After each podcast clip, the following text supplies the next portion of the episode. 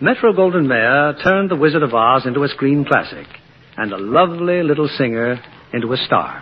One of the most talented stars of Hollywood, Judy Garland. Judy, while we got you here, I think we ought to sing some of the old tunes, some of those great songs you did in some of your pictures. Oh, that's a good idea, Bing. It may stir up some old memories. Stir up some for me, too. All right. How about this one from The Wizard of oh, Oz? Oh, I know what that is. I know what's coming. I hope Buddy Cole's aware. Are you aware? Are you there? Let's have that piano. Somewhere over the rainbow, way up high, there's a land that I heard of once in a lullaby.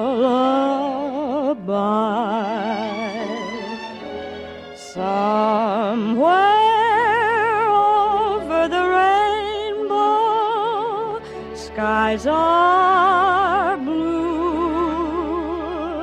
and the dreams that you dare to dream really do come true. Someday I'll wish upon a star and wake up where the clouds are far behind Where troubles melt like lemon drops away above the chimney tops.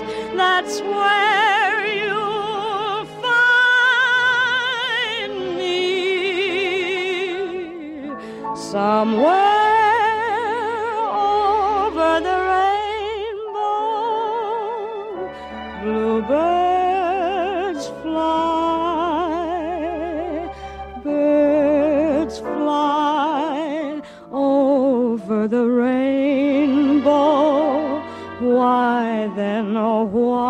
can't I?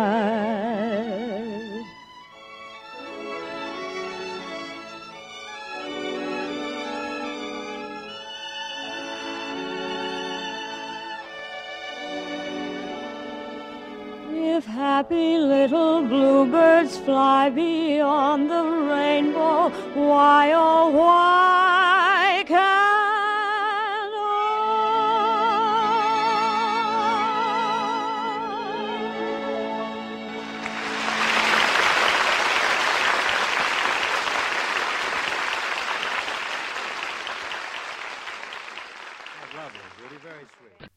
Hey, Judy fans, this is Mindy. Thanks for listening to another episode of Old Time Radio. Next up in our series featuring Judy Garland is her appearance on the Lux Radio Theater's presentation of The Wizard of Oz. This aired December 25th, Christmas Day, 1950. It's about 11 years removed from the MGM movie version, and I found that interesting because Lux Radio Theater, in my experience, they tended to be pretty close to the, the release date of the movie and would have a, a large portion of the original cast involved. Judy's the only original member from the movie here. It's a really great cast that they assembled, but she is the only alum from the MGM version. I was also surprised to read that there wasn't a lot of radio interpretations of this story. A gentleman by the name of Jack French on OTR.com. He has a compilation of the history of the Wizard of Oz and radio. It's called Radio's Yellow Brick Road. It's fairly quick read, but it has a great amount of information. His research found that in 1926, Chicago was the first to do kind of like a regional program of something called the Land of Oz that was part of a local program called the Topsy Turvy Time Man. Sounds interesting. 1933, Milwaukee, more of a regional thing as well. Uh, they had a network series. It was a 15 minute kids program, and it ran three times a week on NBC. Then in 1939, in promotion of the movie, Broadway's original Scarecrow, the 1903 stage version Scarecrow, uh, Fred Stone, he would come on and read excerpts from the book, The Wizard of Oz, to get public interest raised back up for the story and the upcoming movie. And then CBS, I guess, did some unremarkable things in the 1930s. And most of these recordings aren't preserved or really just presumed lost if there are recordings. So 1950 was really kind of the big radio version here, and it has Judy, so it's as good as it's going to get anyway, I would assume. But they, they did a really fantastic job translating such a visual, eye popping movie into a radio format. The vocal talent is exceptional, and I think the adaptation, the script is really just expert. It's so deft. at taking a few succinct phrases, just sprinkle them in to give you the visual cues of what's going on in the story. And I, I just think it's delivered, those lines are delivered so perfectly. It's subtle where it needs to be, it's dramatic where it needs to be. It moved the story along perfectly. Three very clear parts the Kansas, Oz, and then the return back to Kansas. It's all there. And there are obviously stretches and songs from the movie that aren't there because it, it really is a luxury of the visual format to have those. But in this radio version, I, I found myself smiling without even realizing it, uh, just kind of driving along listening to this. So, really great work here by everyone involved. So, a great Christmas gift to the people of 1950 that we now get to relive all over again. This is the Lux Radio Theater's presentation of The Wizard of Oz. Lux presents Hollywood.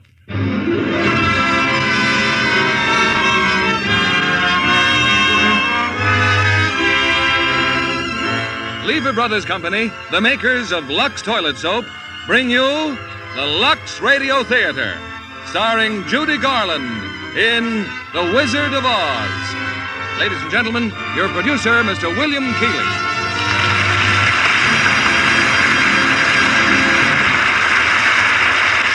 Holiday greetings from Hollywood, ladies and gentlemen.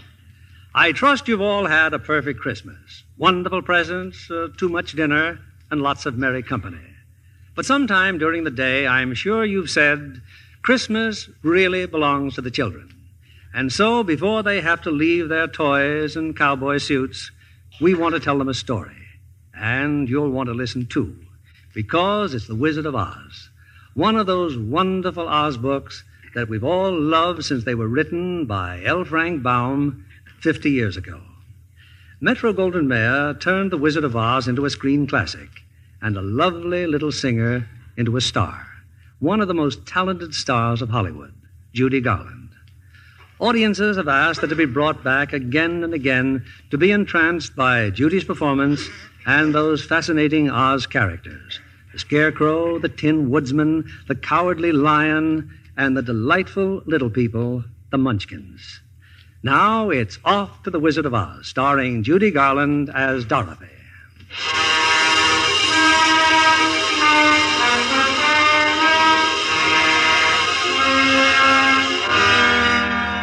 This is the story of a girl named Dorothy who lives with her aunt and uncle on a farm way out in Kansas. Her dearest friend is her dog, Toto. But Dorothy has other friends too.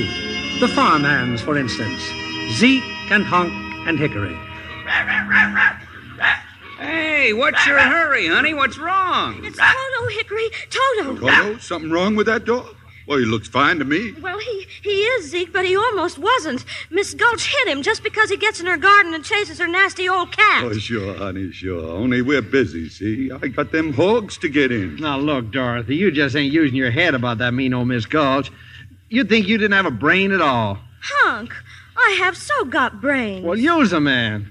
When you're walking home with Toto, just keep away from Miss Gulch's place. Your head ain't made of straw, you know. Gosh, Dorothy, that Miss Gulch ain't nobody to be afraid of. Have a little courage, that's all.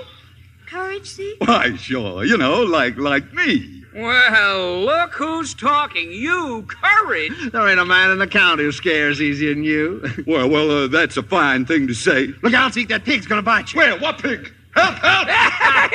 you see what I mean? now, cut that out. Scaring a man half to death like that. Here now, here. What's all this scab her weapon when there's work to be done. It's about Toto, Auntie Em. Miss Gulch says she's going to go and get the sheriff, and then. Unc, I she's- thought you and Hickory was supposed to be fixing that wagon. Oh, we are, Miss Gale. Hand me that ranch Hickory. And feed them hogs, Zeke, before they worry themselves into anemia. Yes, ma'am. Now then, child, what's your trouble? Auntie Em, really, do you know what Miss Gulch said she was going to do to Toto? She said she was. gonna- There you go again, imagining things. You know, you always get yourself into a fret over nothing. Oh, but this time. Now, you just help us all out this afternoon. Find yourself a place where you won't get into any trouble. I gotta get back in the house. Yes, Auntie Em. Come on, Toto.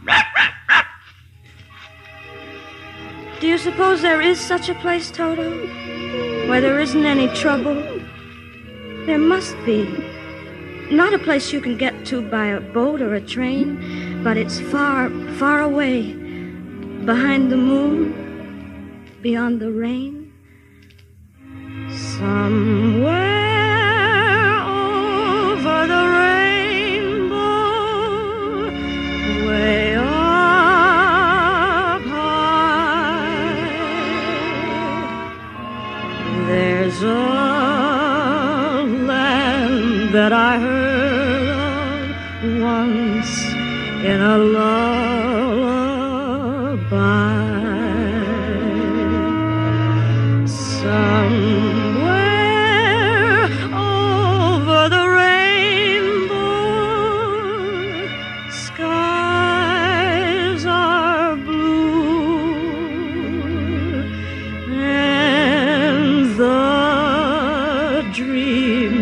That you dare to dream really do come true.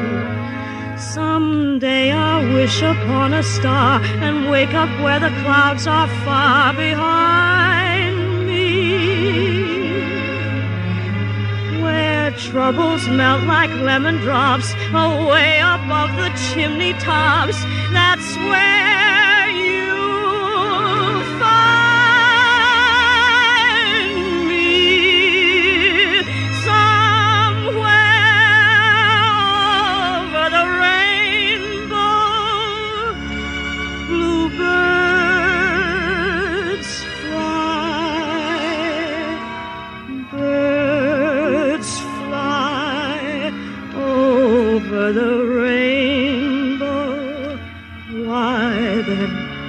why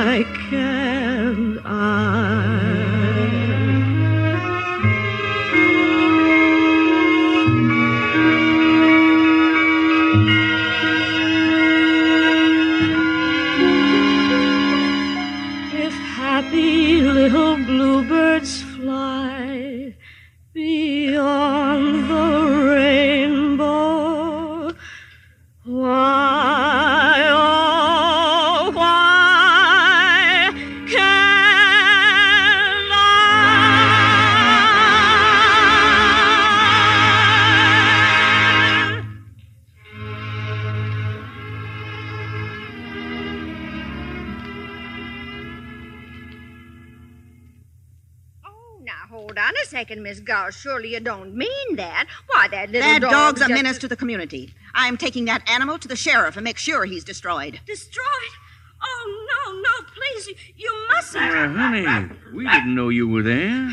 Toto didn't know he was doing anything wrong. I'm the one who ought to be punished, Uncle Henry. I let him go in her garden. There's a law protecting folks against animals like that. No, no, please. We can't go against the law, Dorothy. Now you're being smart. Give him to me. No, I won't let you take him. I won't. You're a witch, a wicked old witch. Dorothy. Oh, please, Auntie Em, please. Ah, I got him at last. And there's nothing any of you can do about it.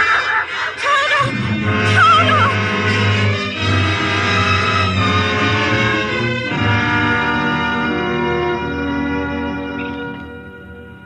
Now, come on, Dorothy. Cheer up, honey.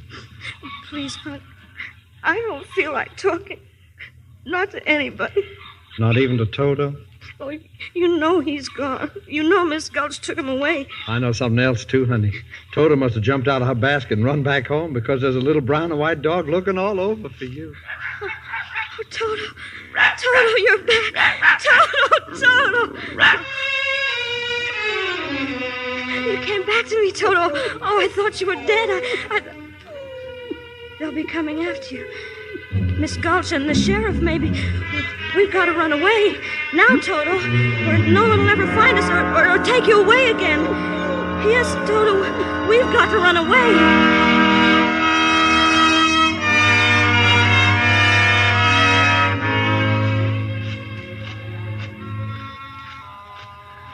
It's getting dark, Toto. I I think maybe there's a storm coming. But we'll just keep going, won't we? We're not afraid. It's it's just like Zeke said. Courage. I see what you mean. A wagon. A horse and a wagon and, and a man. And there's a big sign on the wagon. Wait, I think I can see what it says. Professor Marvel, acclaimed by the crowned heads of Europe.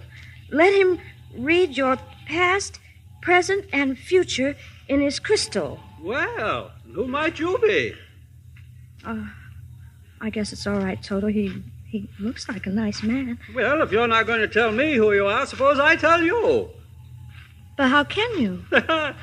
Professor Marvel knows all, tells all. Your past, present, and future for 25 cents, a quarter of a dollar. Uh, two bits, if you prefer. Oh, I'm sorry, but I don't think I can afford it. Oh. So your name's Dorothy, is it? How did you know that? Well, on the one hand, perhaps I saw you in my crystal, and on the other hand, perhaps a fellow named Zeke passed by a while ago looking for you. Oh, I see. Uh, but don't you think for one minute I couldn't have figured it out for myself why Professor Marvel and his magic crystal have amazed royalty and peasantry alike the world over? Oh, please, Professor, can't we go with you and see all the crowned heads of Europe? Oh, do you know any?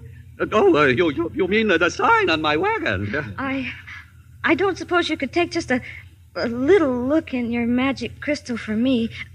For nothing, I mean. Matter of fact, young lady, I already have. Oh, just practicing, you understand. And you know what I saw? What? A woman. Tears in her eyes, careworn. A woman looking for someone. And her name is. Uh, Auntie Em? Kindly allow me to supply the answers. Her name is Auntie Em. Someone has almost broken her heart. Me? Well, someone she loved very much. And then just before the crystal went dark, I, I saw her put her hand over her heart and drop, drop down on the floor. Oh, no. No. You don't suppose she could really be sick, do you? Oh, I've, I've got to go home right away. Go home? I thought you were going along with me. Oh, but I've got to get to her right away. Toto, come on, Toto. We're going up. Goodbye, Professor, and thank you. Don't waste any time. There's a windstorm blowing up. Oh, poor little kid. Hope she gets home all right.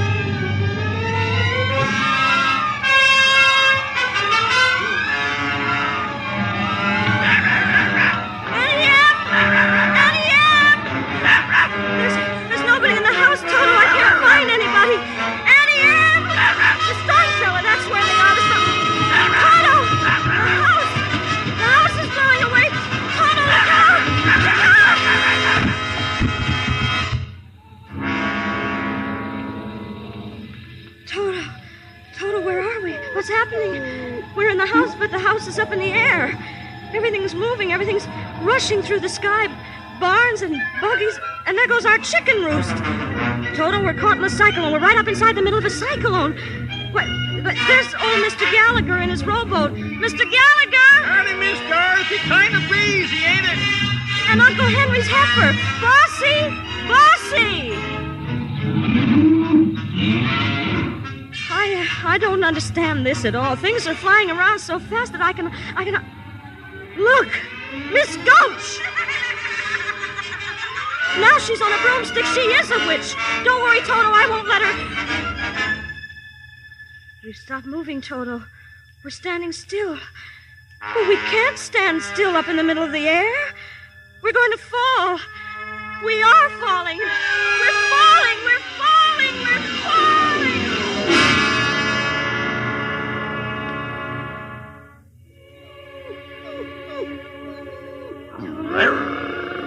We've landed. But where? Where where are we? Oh, it's a regular little village, and look, houses and streets and trees and fountains. Yes, you're quite right. That is our house over there. We must have bounced out when we landed. But what place is this? I have a feeling we're being watched. I have another feeling we're not in Kansas anymore. Why, We must be over the rainbow. Toto, look. There's a big bubble coming down the street, and and there's someone inside it. A lady, and she's stepping out of it. Oh, now I know we're not in Kansas. Tell me, please, are you a good witch or a bad witch? Me? Oh, I'm I'm not a witch at all. I'm Dorothy Gale from Kansas. Oh, well, I am a little muddled. The Munchkins just summoned me because. The Munchkins? You happen to be standing in the very center of their village, you know. And uh, they sent for you? Because some new witch has just dropped a house on the Wicked Witch of the East. See, over there. Oh, but that's our farmhouse from, from Kansas. Now look where I point my wand. Two red slippers. Exactly. Two red slippers protruding from under the farmhouse. All that's left of the Wicked Witch of the East. And since it's your farmhouse, obviously you're responsible. Oh, you've made the Munchkins very happy, my dear. If, uh, if you please, what are Munchkins? The little people who live in this land. It's Munchkin land, and you are now their national heroine. And who are you? Why, I'm Glinda, of course, the Witch of the North. Witch? But you're beautiful. Thank you. You see, only bad witches are ugly, and I'm considered a very good witch. Now, suppose I call the Munchkins. Come out, come out, wherever you are, and meet the young lady who fell from the sky. She fell from the sky, she fell very far, and Kansas, she says, is the name of the star. Well, Munchkins, have you nothing to say to her? Where's the mayor? Ah, there you are. Uh, first of all, Miss Dorothy, a little floral tribute. Oh, what beautiful flowers. Oh, thank you, thank you. Uh, there will be, of course, a parade and general celebration with a brass band and a regiment of cavalry. Meanwhile, oh, let the joyous news be spread. The wicked old witch at last is dead. Ding dong, the witch is dead. Witch, oh witch, the wicked witch. Dong, the wicked witch is dead. Wake up, you sleeping head. Rub your eyes, get out of bed. Wake up, the wicked witch is dead. She's gone where the goblins go. Below, below, oh, below, oh, yo ho. Let's open up and sing and ring the bells of ding dong, the merry old. Sing it high, sing it low. Let them know the wicked witch is dead.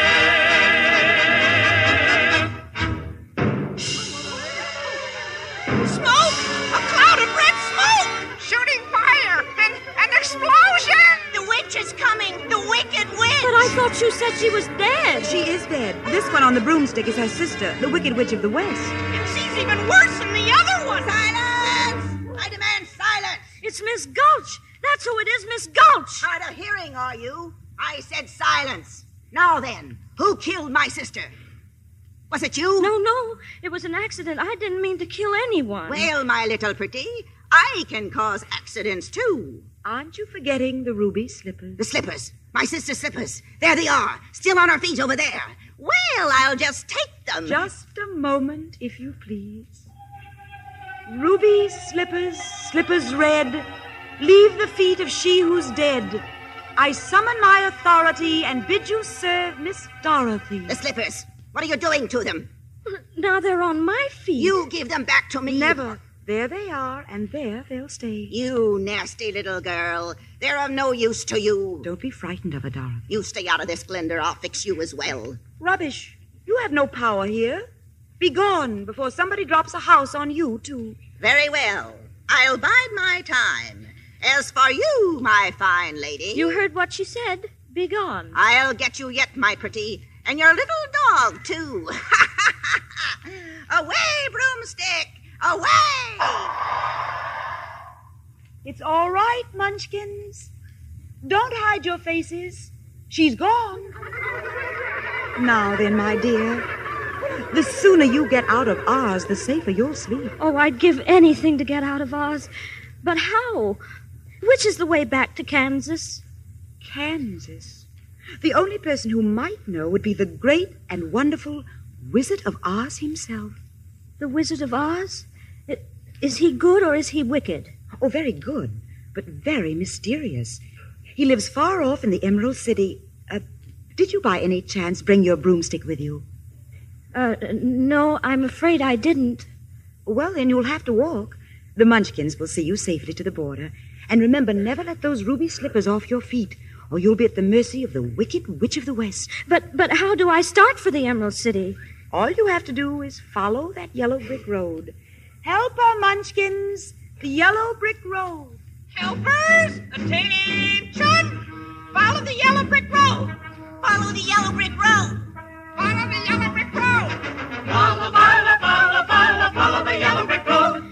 We're off to see the wizard, the wonderful Wizard of Oz. We hear he is a wizard of a whiz, if ever a whiz there was. If ever, oh, ever a whiz there was, the Wizard of Oz is one because, because, because, because, because, because, because of the wonderful things he does. We're off to see the wizard, the wonderful Wizard of Oz.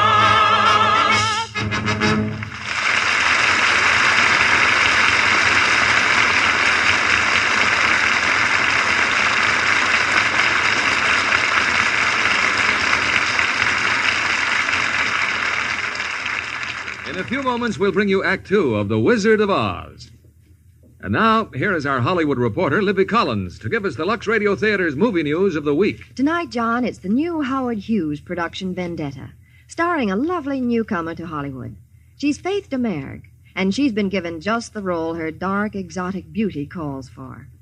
This RKO picture tells the story of a family feud in old time Corsica, and Faith plays the girl who vows to avenge her father's murder. Quite an intense melodrama, Libby. Isn't that a terrific set they built for the dueling scene? Oh, yes, indeed. No California landscape could quite convey the bleakness of that wild Corsican country. So they built the whole thing on a soundstage. Faith Domergue is photographed in dark costumes throughout. Of course, they set off her startling beauty all the more. There's a highly dramatic, uh, exciting quality about her acting, too. Well, she's quite a perfectionist, you know. Spent years of study before attempting her first screen role. And, John, Faith Domergue is a perfectionist about beauty, too. Naturally, her skin has to look soft and smooth in the close ups. That's why she depends on daily facials with Lux toilet soap. She says it's a care that really works. Lux soap is just right to protect delicate skin, Libby. No wonder so many famous stars say they wouldn't be without this gentle soap. Yes, John. Active lather does wonders for the skin. It's so easy to take a Lux soap facial, too. You just smooth the rich lather well in, rinse with warm water, follow with a quick cold rinse, and pat with a soft towel to dry. It works like a charm to give your complexion quick, new beauty.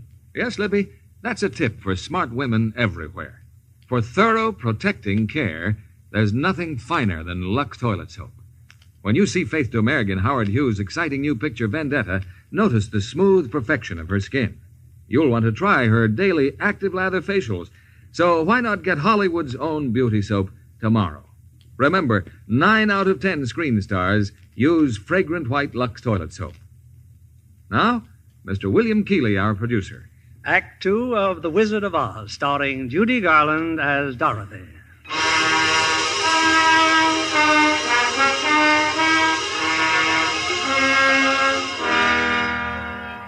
With the magic slippers on her feet, her dog Toto at her heels, and the little munchkins marching on ahead, Dorothy is on her way to the Wizard of Oz. They've reached the border of Munchkinland, and the little people have waved goodbye and disappeared. Well, Toto, now what? We're still on the yellow brick road, but now it goes in two different directions. Which way do we go? Pardon me, but that way's a very nice way. Who said that?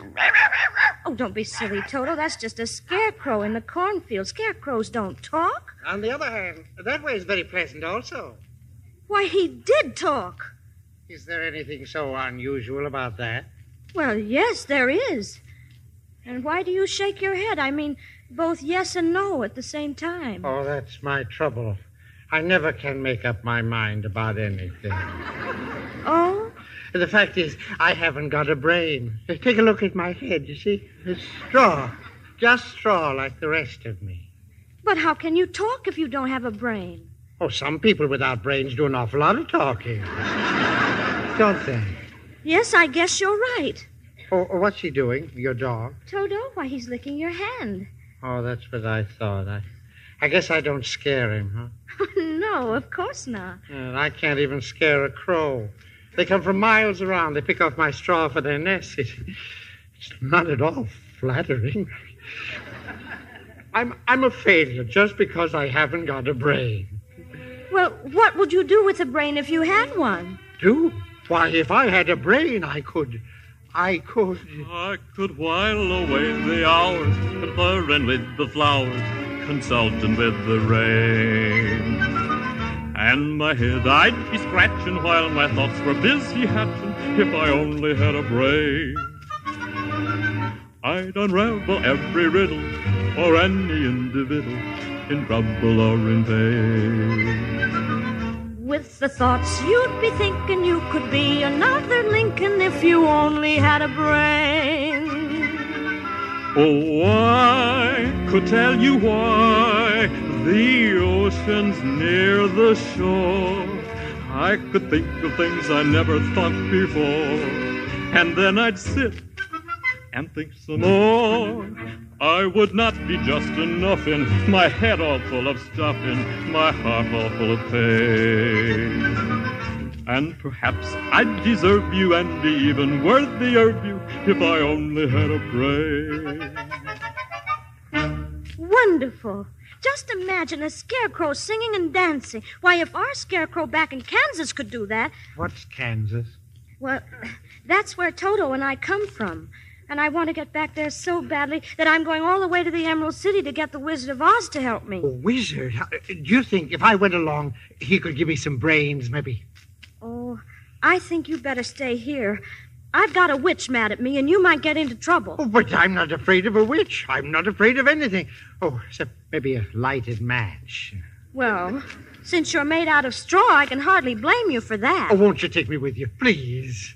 Of course I will. Gladly. Oh, hooray! I'm going to leave the cornfield. And see a wizard, I hope. Then what are we waiting for? We're off to see the wizard, the wonderful Wizard of Oz. We hear he is the wizard. of Oz.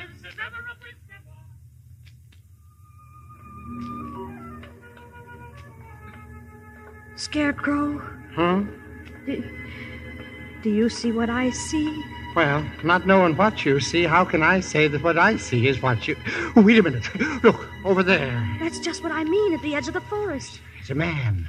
A man made out of tin and holding an axe. Come on, Dorothy. Be careful, please. You too, Toto. Look here. Here in the grass. An oil can. oil can. Did you say something? Oh, no. He did. He said oil can. He wants me to oil him. My mouth. He said his mouth. All right, just a minute now. Oh, my goodness. Oh, joy. Oh, bliss. I can talk again. I can talk. Oh, oh my arms, please. My elbows. Oh, that's wonderful, wonderful. A- am, I, am I doing it right? Oh, yes, yes. What a relief. I've held this axe up for ages. But my goodness, how did you ever get like this in the first place? Oh, well, uh, about a year ago, I was chopping that tree when suddenly it began to rain. I rusted so solid, I haven't been able to move since. Well, you're perfect now. Perfect. Just bang on my chest if you think I'm perfect. Go ahead, bang on it. Beautiful. What an echo. You see? Empty. The tinsmith forgot to give me a heart. No heart? No heart. Oh. All hollow. And believe me, not having a heart, well, presents problems. When a man's an empty kettle, he should be on his mettle, and yet I'm torn apart. Just because I'm presuming that I could be kinda human if I only had a heart. I'd be tender, I'd be gentle, and awful sentimental regarding love and art. I'd be friends with the sparrows and the boy that shoots the arrows if I only had a heart. Picture me a balcony above, a voice sings low.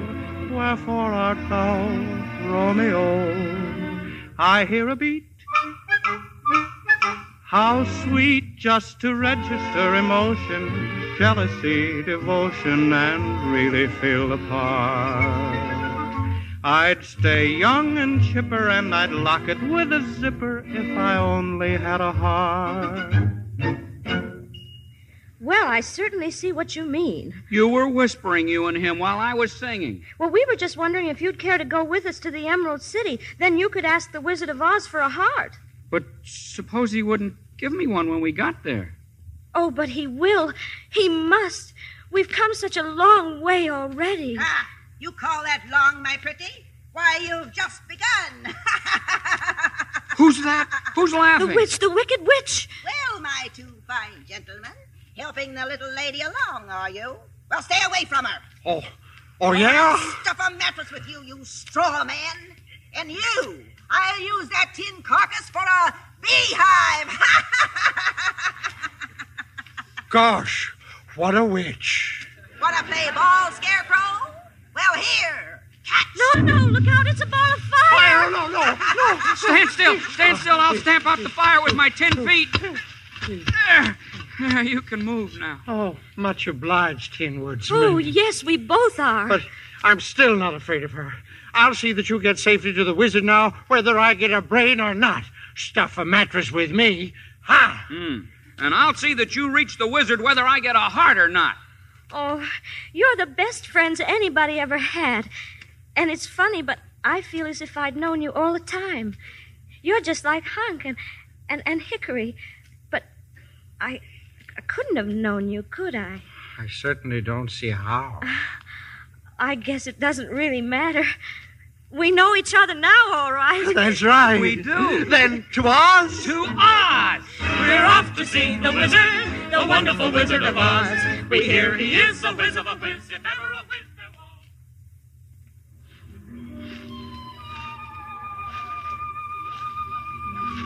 was. Uh, d- does anybody happen to know where we are? Oh, th- that's easy. We're in a forest. And I don't like it. It's so dark and, and creepy. Toto, Toto, come back. Stay on the path. He sees something behind that bush. Yeah, yeah, yeah, yeah, and so do I. I think I do too. It's a lion. A lion. He's coming this way. Stay where you are. Ah! Put 'em up. Put up your fists. Ah! I'll fight you with one paw tied behind my back. I'll fight you standing on one foot. Stand up and fight. Ah! I'll swallow you first, you little peewee dog. Shame on you. You let that little dog alone. Let him alone.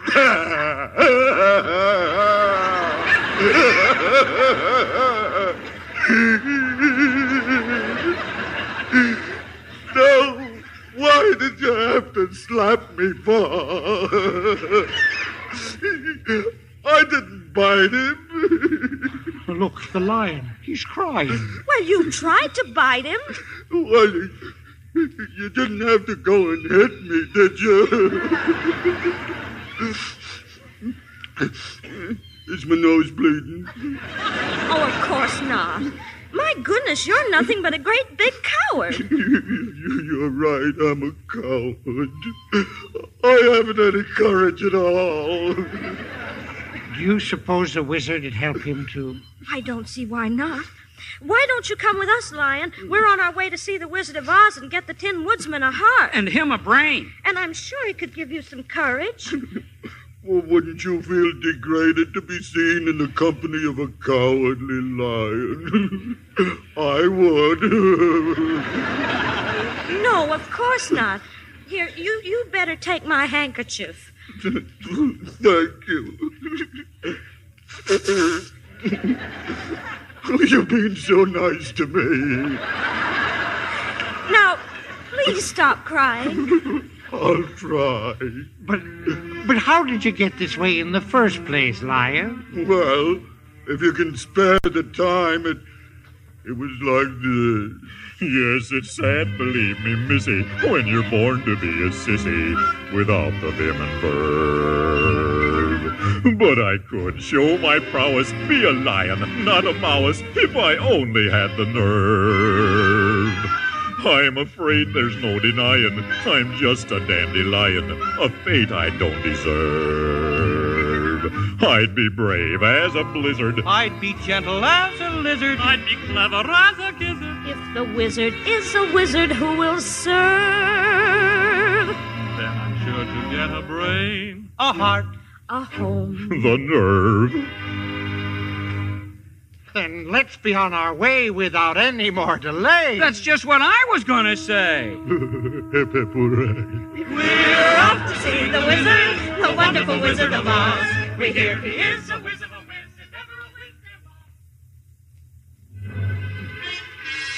Ha ha! Little do they know I too was hiding in the forest. I'll still get those ruby slippers, and then my power will be the greatest in Oz. And woe to those who try to stop me. Hi ho! Broomstick! Away! Look, everybody, look! Emerald City, oh, at last, at last! Emerald City, eh? Gosh, it's all green. And with turrets and towers, and look how big it is. But how do we get in? This wall goes all around everything. Most certainly does. Look at the top of the wall. Oh, who are you? That's my question. Who are you? Well, if you'll let us in, we'll be glad to tell you. Let you in, huh? Well, you look harmless enough. Open the gates of Emerald City.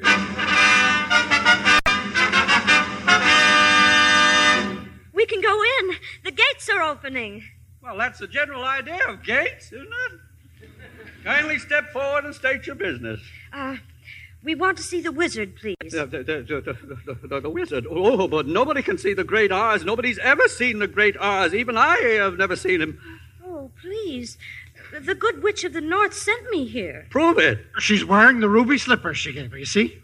Well, bust my buttons. So she is. Then you'll take us to the wizard? There you go again, wizard. Uh, well, uh, well, yeah, yeah, of course, uh, wizard. Uh, meanwhile, you'd all better wait. I beg until- your pardon, sir. Well, well, what is it now? Good grief, man! Can't you? I You're see, I wanted, mean- sir, the public square. Uh, who, who wants the me? entire population of Emerald City. There's something going on, sir, and I don't like the looks of it. No, no, no! What's everyone so excited about? Don't you see up there in the sky? Huh? Well, that's quite a trick, isn't it? Dorothy, it's skywriting. Letters of black smoke all across the sky. Bubba, what does it say? It's the Wicked Witch. It says, it says, surrender, Dorothy. Dorothy? The wizard will explain it to the wizard. Here, here, here. Nobody's going to bother the wizard now. The great and powerful Oz has the situation well in hand. I hope. So you can all go home. Go on, scatter. You draw flies. But if you please, sir, we want to see the wizard right away. Certainly not. Not nobody, not no how. But she's Dorothy. The witch is Dorothy? Nope, not even you. Oh, please. Please, it's, it's the only way I'll ever be able to get home. Not nobody, not no how. Auntie Em was so good to me, and I never appreciated it. Running away, hurting her feelings. What's that? Professor Marvel said she was sick. She may be dying. and It's all my fault. I'll get you to the wizard somehow. He's crying too. Oh, you see, I I had an Aunt Em once myself. Oh, this is all highly irregular, but just follow me.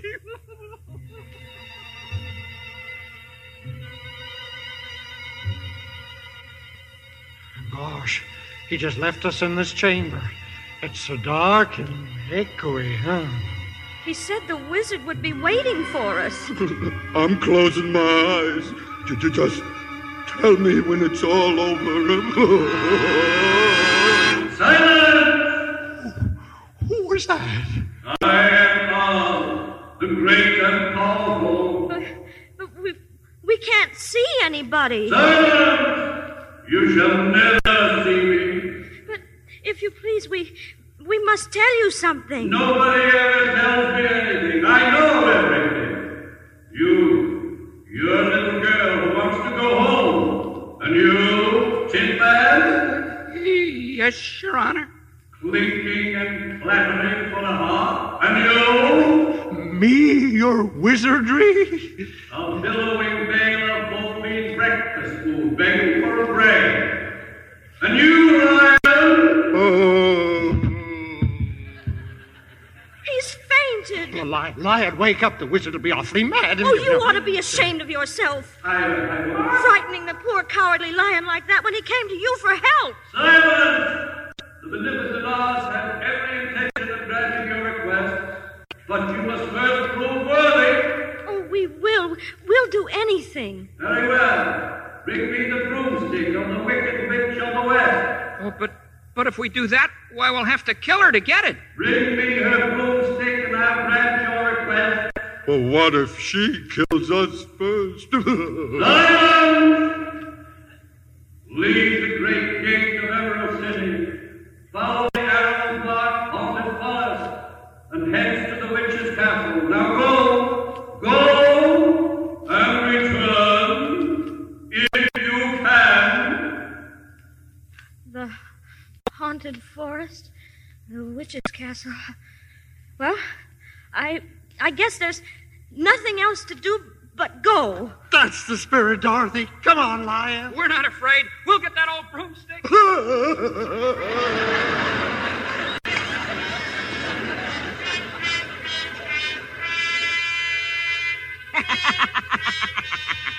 and they think I don't know about it. They think they'll take me by surprise. Ah, at last I'll have them in my power. The little girl, her nasty dog, and the magic ruby slippers.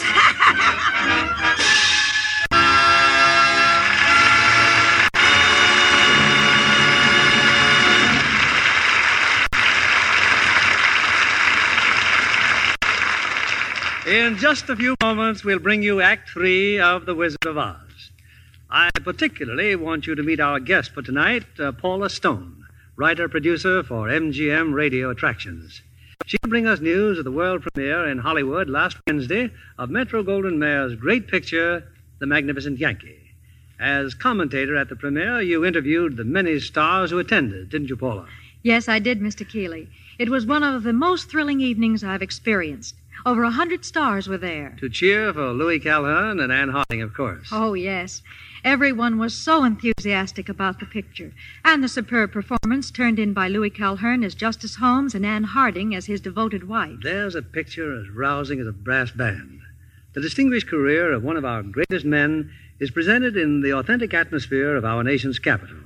Why, you actually feel the march of stirring events. It's an exciting treatment of our recent history, but it's also a beautiful love story. Yes, indeed. The deep attachment of Justice Holmes for his wife is something to warm the heart. Ann Harding brings dignity and beauty to her role in The Magnificent Yankee. And she's completely charming and very lovely, too. Of course, as you might expect, like so many famous stars I interview from time to time, she gives credit to Lux Care for her skin and just keeping it right for the cameras. Well, after all, Miss Stone, it's Hollywood's own beauty soap, you know. Oh, yes, Mr. Kennedy. And Lux soap in the big bath size is just as popular. I know I wouldn't be without it. There's nothing more luxurious after a busy day than a refreshing Lux soap bath. There's something special about the lather. Rich and creamy, even in hardest water. Yes, it leaves skin really fresh, fragrant too, with a nice, delicate perfume. No wonder screen stars prefer this satin smooth bath cake. Thank you, Miss Paula Stone, for being here tonight. Now, here's a shopping hint for the ladies in our audience. Get the generous bath size Lux toilet soap tomorrow. Enjoy its luxurious lather and delightful perfume. You'll discover why screen stars say it makes you sure of all over Lux loveliness. Nine out of ten famous Hollywood stars use fragrant white Lux toilet soap. We pause now for station identification. This is CBS, the Columbia Broadcasting System.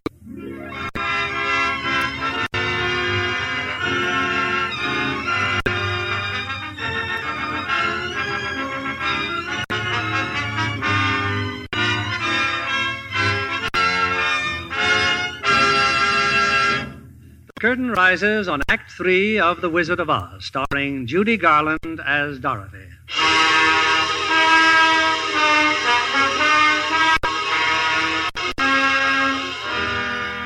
Well, if Dorothy is ever to get back home to Kansas. And if I'm ever to have a brain. And me a heart. And me courage.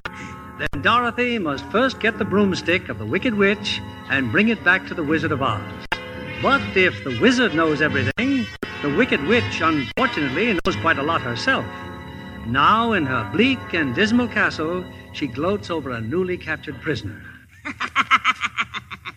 Excuse me for laughing, but it was so easy to capture you that I can't help it. At least my friends got away.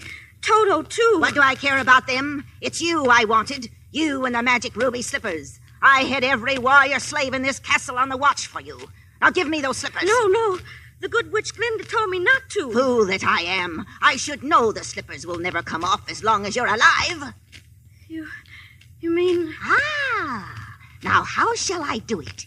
I think I'll make up a special batch of poison. Yes, that ought to do it. Some nice, fresh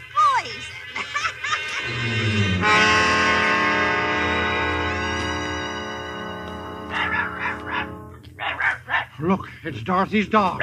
Tin Man, Lion, look. Oh, we're goners now, all right. He'll lead the witch's soldiers right here to our hiding place. No, no, he's come to take us to Dorothy, up there in the castle. We can't fail her now. We can't. I'll go. Witch or no witch, I'll tear him apart. I'll knock him cold. I may not come out alive, but I'm going in there. Oh, Lion, that, that, that's wonderful. There's only one thing I want you fellas to do. What's that? Talk me out of it.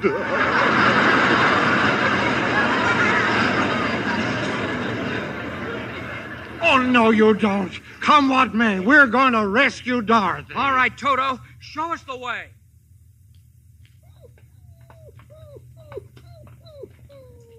This is the room.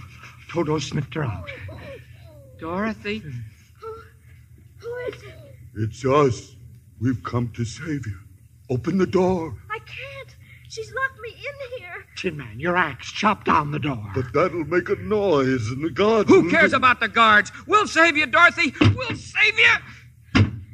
She'll be back any minute. Hurry, please. Here goes the door. Stand back, Dorothy.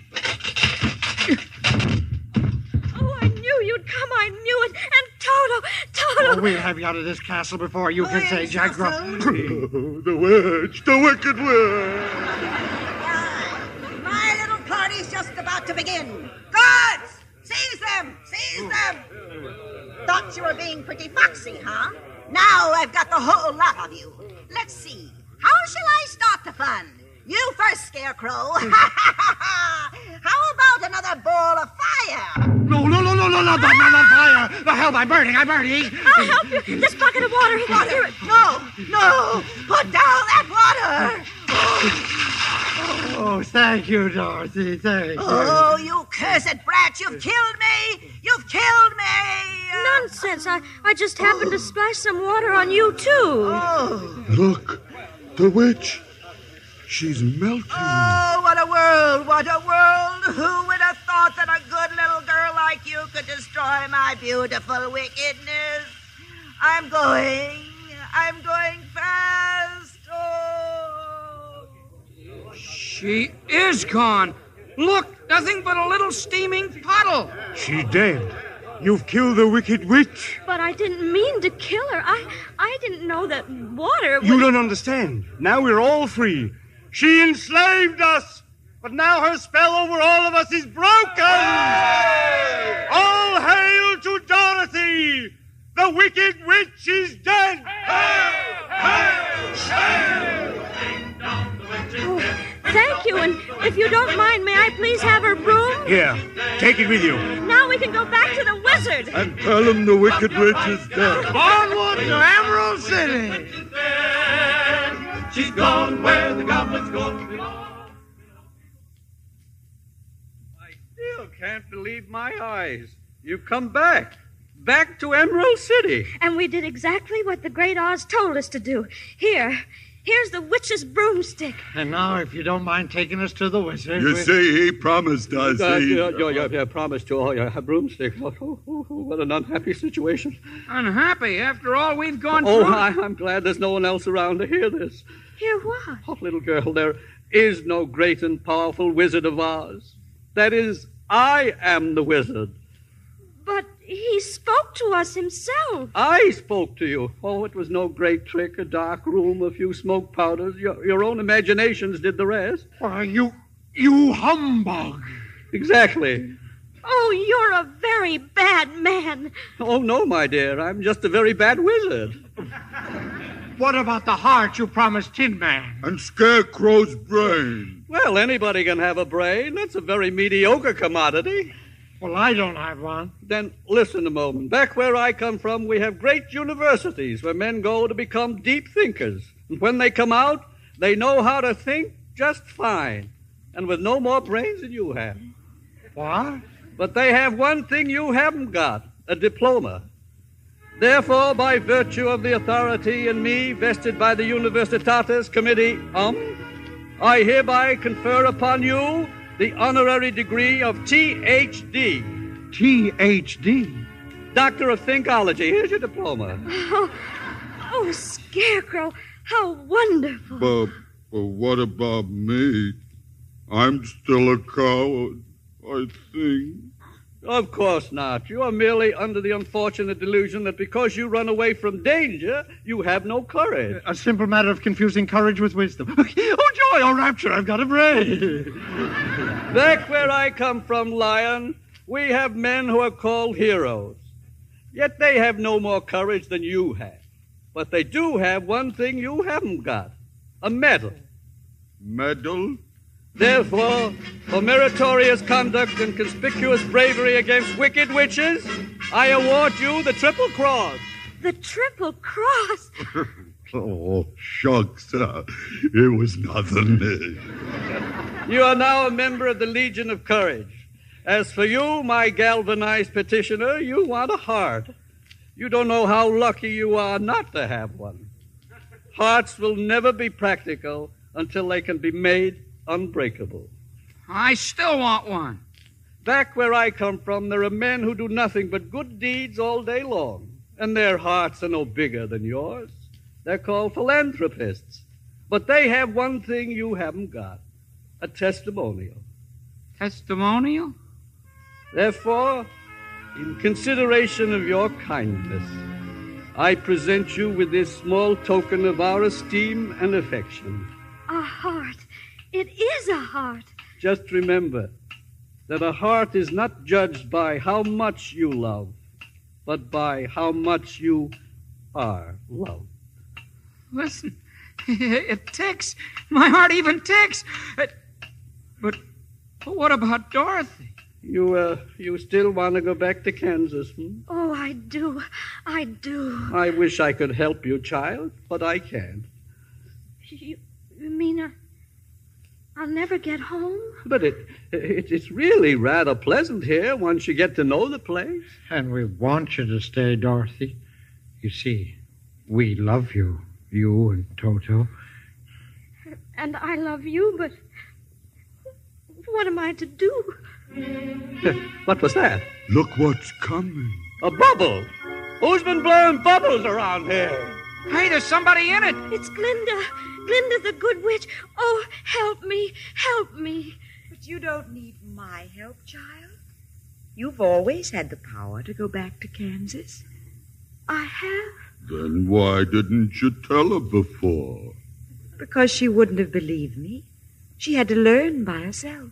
Have you learned, Dorothy? Well, I I think that that it wasn't enough just to want to see Uncle Henry and Auntie Em. And it's that if I ever go looking for my heart's desire again, I won't look any further than my own backyard.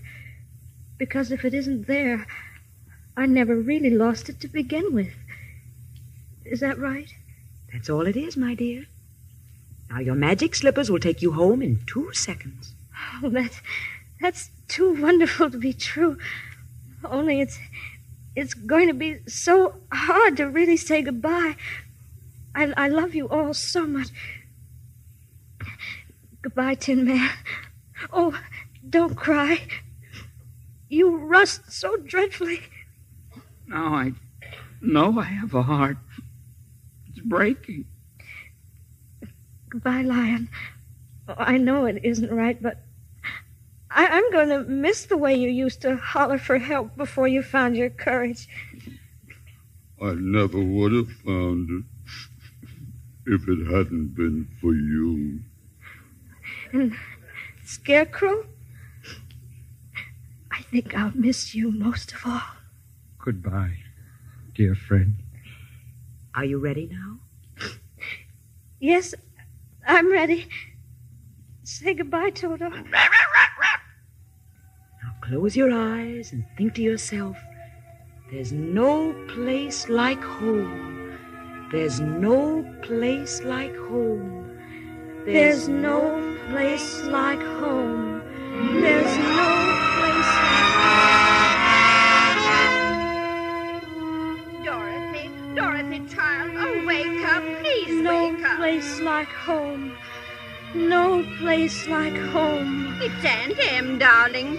Oh, Henry, look, she's opening her eyes. Oh, Auntie Em, it is you. Yes, darling. Hello there. Can I come in? I just dropped by because I heard the little girl got caught in the big cyclone. Uh, got and a I- bad knock on the head, Professor Marvel, but she's coming around now. We, we thought for a minute she was going to leave us. Sure had us worried, Dorothy. Why, you remember me, your old pal Hunk? Oh, And me, Hickory? You couldn't forget my face now, could you? Zeke, I, I must have been dreaming. I, I was in a place far away, and, and you, and you, and you were all there. We were? But you couldn't have been, could you? Oh, we dream lots of silly things, dear, when we're. No, Aunt Em, this was a real, truly live place. And all I kept saying to everybody was, I want to go home. And they sent me home. oh, Toto, you'll believe me, even if nobody else does. Of course we believe you, Dorothy. Oh, well, anyway, Toto, we're home. And this is my room. And, and you're all here. And I'm never going to leave here ever, ever again. Because I love you all. And, oh, Auntie Em., there's no place like home. Someday I'll wish upon a star and wake up where the clouds are far behind troubles melt like lemon drops away above the chimney tops. That's where you'll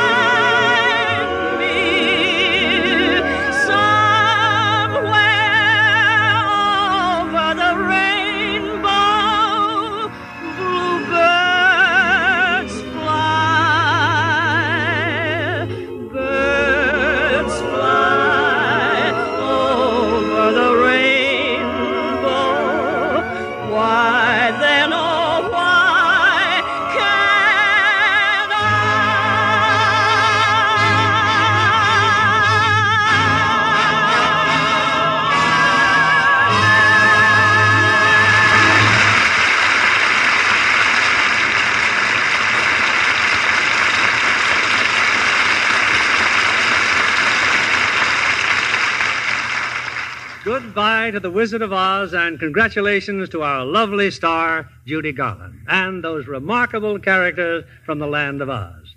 Judy, we can't tell you how much we appreciate your giving up Christmas with your family to appear on the Lux Radio Theater. Oh, thank you, Bill, but I didn't really. You see, I brought my three year old, my four year old daughter, Eliza. Says three in the script, but she's really four. Oh, gosh. I'd like to meet her. I'm afraid you're too late, Cowardly Lion. Liza fell in love with the scarecrow. He's teaching her to dance. Where is he? Let him put up his fist.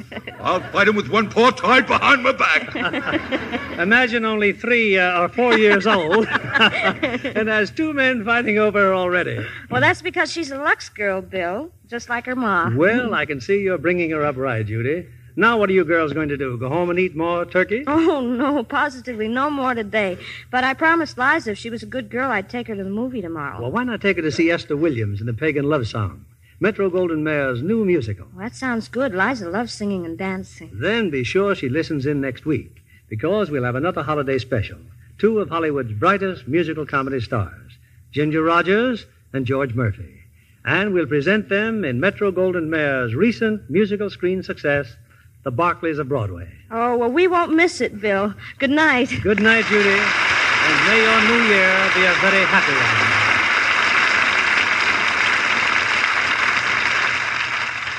Who is this Hollywood star? One of three beautiful sisters. She's written a best selling book on charm. She's the glamorous mother of four lovely daughters. A glamorous mother of 4 Uh-huh. How about Joan Bennett? right. And the girls are always as perfectly groomed as Joan herself. Of course, she insists on Lux care for all their washables as well as her own. Everything from dainty party dresses to two year old Shelley's gay cotton play clothes. Hollywood stars love gentle Lux because it keeps colors new looking so much longer. Take a tip from Joan Bennett. Get a big box of Lux Flakes tomorrow. Give all the children's Christmas washables that lovely Lux look. Lever Brothers Company, the makers of Lux Toilet Soap, join me in hoping that you've all had a joyous Christmas. And be sure to join us again next Monday night when we'll present Ginger Rogers and George Murphy in The Barkleys of Broadway. This is William Keighley saying good night to you from Hollywood. Our play was adapted by S.H. Barnett, and our music was directed by Rudy Schrager. Stay tuned for My Friend Irma, which follows over these same stations. This is CBS, the Columbia Broadcasting System. Metro Goldwyn Mayer turned The Wizard of Oz into a screen classic and a lovely little singer into a star. One of the most talented stars of Hollywood, Judy Garland. Someday I'll wish upon a star and wake up where the clouds are far behind me. Where troubles melt like lemon drops away above the chimney tops. That's where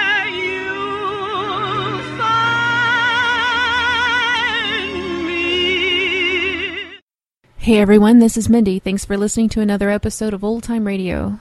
Next in our Judy Garland series is her appearance on Good News of 1939, broadcast on June 29th, 1939, and this predates the premiere of The Wizard of Oz by a few weeks. Uh, it would be released on August 12th. This entire episode is dedicated to The Wizard of Oz, both the music and the story. It starts off with a fantastic overture performance by Meredith Willson and his band. They actually call him the Wilson of Oz, which I found cute. It's a beautiful arrangement and exquisitely done. It's just a gorgeous way to start the hour. The music is referred to as unusual and lovely, and I have never heard a more apt description of the soundtrack of The Wizard of Oz. It made me think about the people in the audience hearing it for the first time or sitting by the radio hearing this to me unique music that doesn't really seem to have a parallel back then or even I would say now just for me and maybe it's just my own bias. Uh, I, I don't remember the first time I watched the movie or heard the soundtrack, but I remember very early on every year it would play and I grew up in the 80s so it, but I still had to wait a few years before it was released on VHS. It, it used to just be broadcast once a year and at least in my memory. So that was always kind of a big event, just one of those movies that they it was just kind of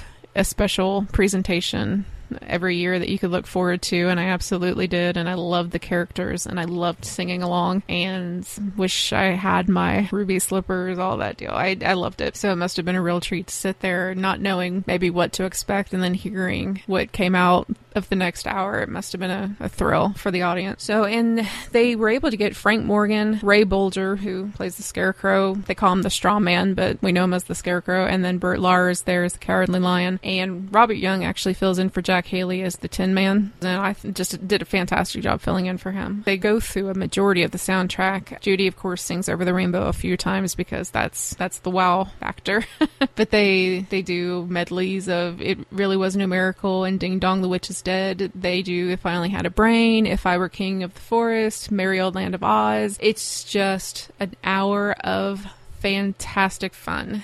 And something I, I never really knew until reading about the release of The Wizard of Oz was 1939 is still known as the greatest year in Hollywood history. The Best Picture nominations for the Academy Award that year, there were nine of them. The Wizard of Oz was one. Gone with the Wind won that year. And then the other movies in that category included Dark Victory, Mr. Smith Goes to Washington, Ninotchka, probably said that wrong, and that's the only one I haven't heard of, Of Mice and Men, Goodbye, Mr. Chips, Wuthering Heights, Love Affair, and Stagecoach. That is a heck of a group of movies to be associated with, and they all came out in 1939. I don't believe Hollywood has ever had a year like that ever since. Nothing, nothing that came close to that string of fantastic classics. So they were in good company. Uh, you know, we we've kind of went through some of the history of the production and Judy's personal story and her career leading up to this moment, and I feel like it's this big celebration of something that has it never stopped being beloved.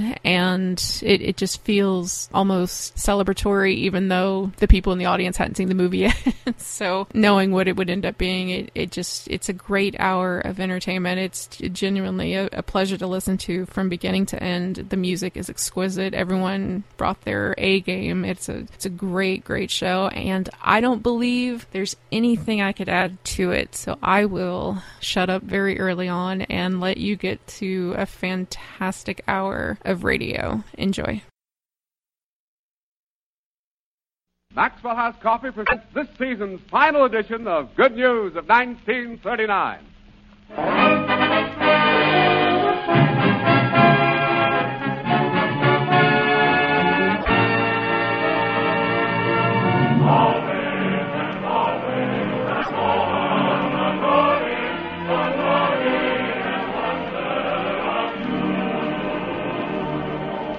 Makers of Maxwell House Coffee welcome you to an hour of entertainment brought to you by the Metro Goldwyn Mayer Studios in Hollywood. With a special list of guest stars from the cast of The Wizard of Oz Judy Garland, Bert Lahr, and Ray Bolger, E.Y. Harburg, Harold Arlen, plus the regular Good News gang Mike Morgan, Fanny Bryson Hanley Stafford, and Meredith Willson and his orchestra. And here is your host for this evening, Robert Young.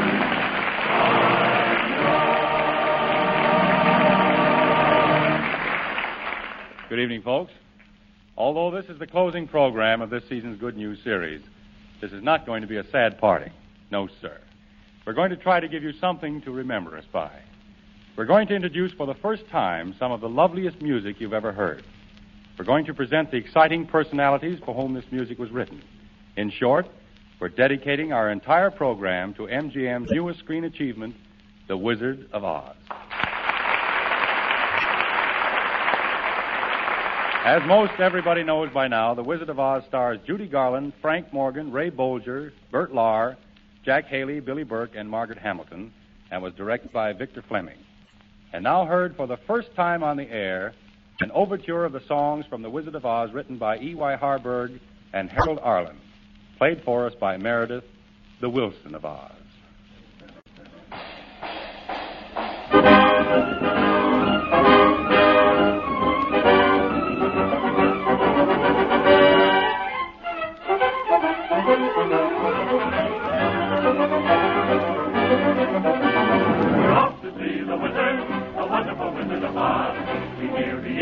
The of a whiz, if ever a whiz there was. If ever, oh, ever a whiz there was, the Wizard of Oz is one because, because, because, because, because, because, because of the wonderful things he does. We're off to see the wizard, the wonderful Wizard of Oz.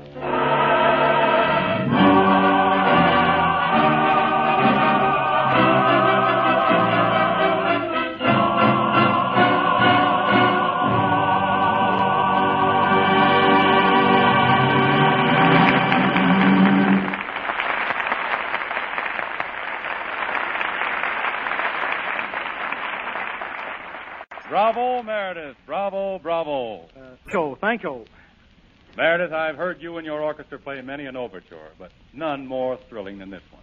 Oh, shucks, Bob. It weren't nothing. All I can say about Wizard of Oz music is that it's so unusual and so lovely that it's a real thrill to play it. You know, Bob, I can hardly wait to see The Wizard of Oz. It's my favorite story. Mine, too. Well, I'll never forget the first time the story was told to me. It was thrilling. My uh, school teacher held me on her lap. Oh, to be 18 again. That was Meredith Willson, the oomph boy. While Meredith lives among his memories of happy school days, suppose we continue with our study of child life.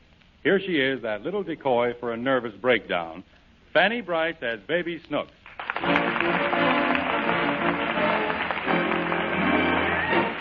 Last week, Daddy, played by Hanley Stafford, became the proud father of a lovely boy. Naturally, he's all wrapped up in the little one. But Snooks seems to feel that the newcomer has usurped her place in Daddy's affections. She's been acting strangely all week, and as the scene opens, Daddy is putting Snooks to bed. Here they are. All right, dear. Say your prayers, and I'll turn out the light. I ain't gonna say no prayers. Oh, but Snooks, you must say your prayers. Can I leave out the baby? Why, of course not. Then I ain't gonna say no prayers. Now, look here, child. You don't know how you're hurting me by acting this way.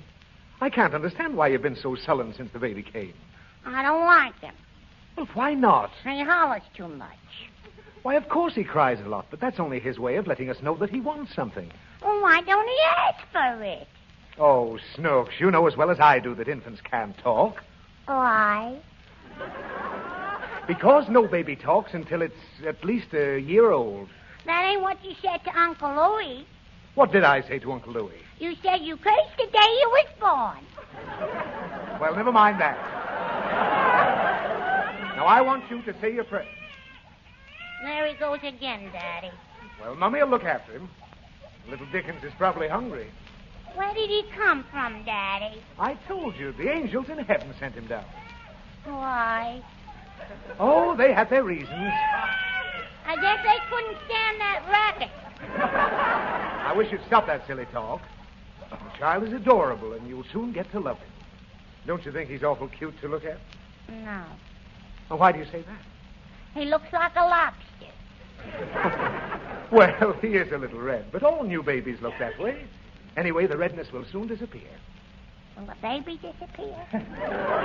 Now, if I can help it, oh. Daddy, what is it? is only babies' faces red? Oh, no. Sometimes grown people's faces get red. Why? Oh, for various reasons. Mostly a person's face turns red when when he's ashamed. Does it? Yes. Why does Uncle Looney, Uncle Louie only get ashamed in his nose? Well, we won't discuss that now. It's time for you to go to sleep. Now, kiss me good. Snooks, what are you doing? I'm doing nothing, Daddy. You're biting your nails. I told you I don't like that habit. Why? Because it's not nice. Now, you stop it, you hear me? I don't want it. Oh, maybe you'd like a spanking. You hate me, don't you, Daddy? Oh, what are you talking about? If I bite my nail, you spank me. Well, what about it? But if that new kid sticks his whole foot in his mouth, you think it's cute. Oh, what ridiculous nonsense. Now, just listen, Snooks. You've simply got to get over this jealousy. I ain't jealous. Yes, you are. No, I ain't. You are! Ah! what are you crying about? I don't know. All right, now, be a good little girl and go to sleep, and Daddy will always love you. All right, Daddy. Good night. Good night. Daddy, Yes? why are you all dressed up? Well, I've been invited over to the MGM studios to see a picture. What picture? It's a private showing of The Wizard of Oz. And I've got to leave right away. I want to go with you. Well, you can go with me, Snooks. But if you promise not to interrupt, I'll tell you the story very quickly. I promise, Daddy. Very well. Once upon a time, there was a little girl who lived in Kansas, and her name was Dorothy. She lived with her. Who lived? Dorothy. She lived Dorothy with her. who? Just Dorothy. And she lived with her aunt and her uncle.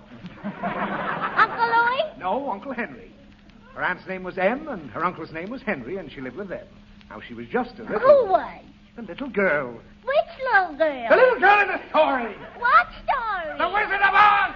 Ah. Now, don't ask any more questions. I'll be late for the picture. Now, this little girl, Dorothy, lived with her aunt and her uncle Why? because her parents died when she was a child and left her an orphan. What did she do with it? What did she do with what? The orphan. She was the orphan. Who was? Dorothy! Ah.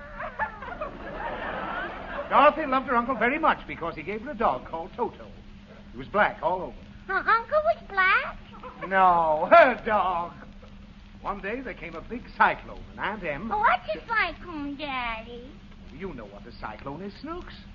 What is it that comes very suddenly, turns the whole house upside down, and leaves nothing but trouble in its wake?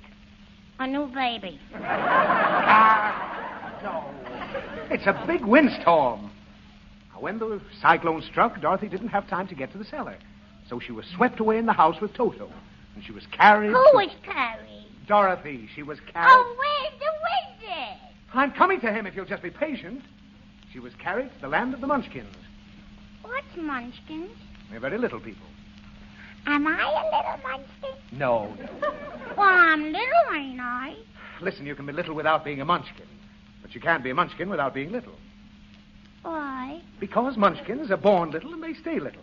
Children are born little and they grow up to be big. Big munchkins? No, big people. Will I grow up to be big? Certainly you will. Big as Aunt Sophie? Yes. What are you yelling about? I want to be a munchkin. Oh, for heaven's sake. I've got to get to the studio. Will you keep quiet until I finish the story so you can go to sleep? No. Or you don't want to hear the end of the story? No. Well, that's fine. You want to go right to sleep. No. You don't want to hear the end of the story, you don't want to go to sleep. In heaven's name, what do you want? I want to go see the picture. Oh, well. With a new baby and everything, you have had a tough week. Now get dressed. I'm going to take you with me. Why? Oh, just on account of the new baby. Oh. Daddy, Yes? have another baby next week so I can go to the circus. All right, I'll order it right away. Come on. We're Yeah, off off to see the the wizard, the the wonderful wonderful wizard of Oz.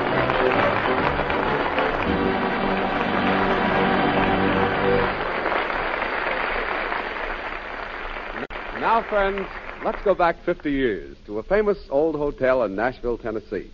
It's a warm summer night, but the stately Maxwell House is lighted with a blaze of candles.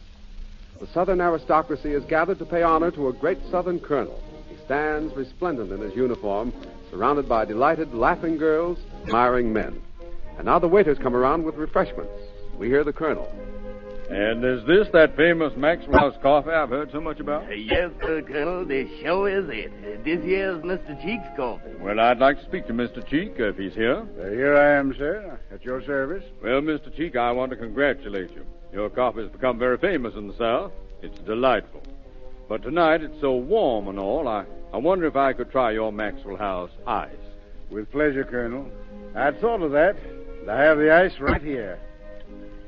So, there you are, sir. Thank you, Mr. Cheek. Ah, delicious.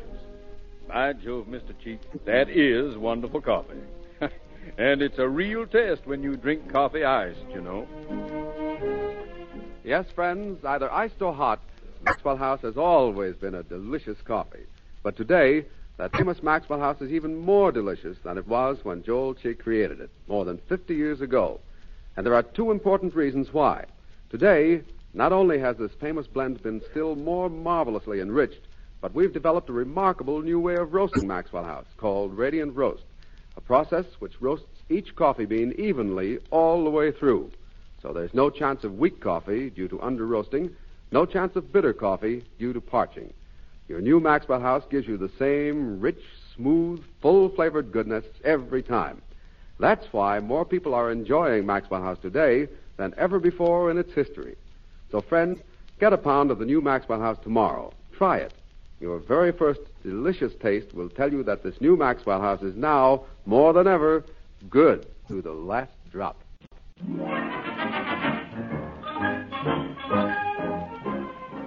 And now, ladies and gentlemen, we're going to take you behind the scenes and show you how a picture was created.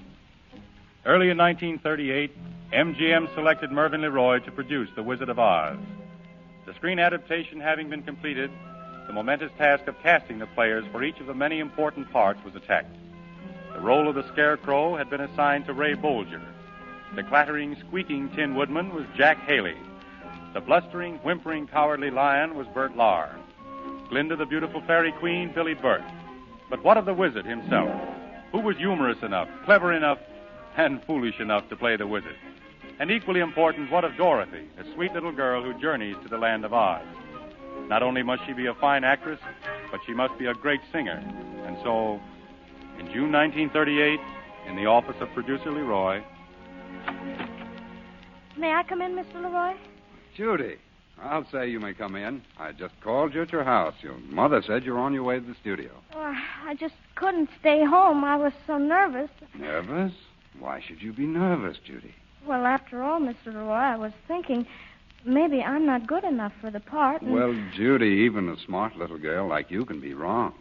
We've just seen the test we made of you for the part, and You mean I'm. you've guessed it. You're Dorothy in The Wizard of Oz. Oh, Mr. LeRoy, it can't be true. I, I dreamed and hoped for a chance like this, but I never really thought I'd be so lucky. You're not lucky. We're the lucky ones. Oh, but Mr. LeRoy, I just can't believe it. But if I do wake up and it's all true, I, I promise I'll work and study and, and do anything to make good. Spoken like the real trooper that you are, Judy. well, I think I better go now. I mean, do you mind? Will you excuse me if I run home and tell my mother the news? She'll be so thrilled. Run along, Judy, and best of luck. Oh, I'm so happy. I, well, all I can think of is thank you, Mr. LeRoy. Thank you, Judy. I mean, Dorothy.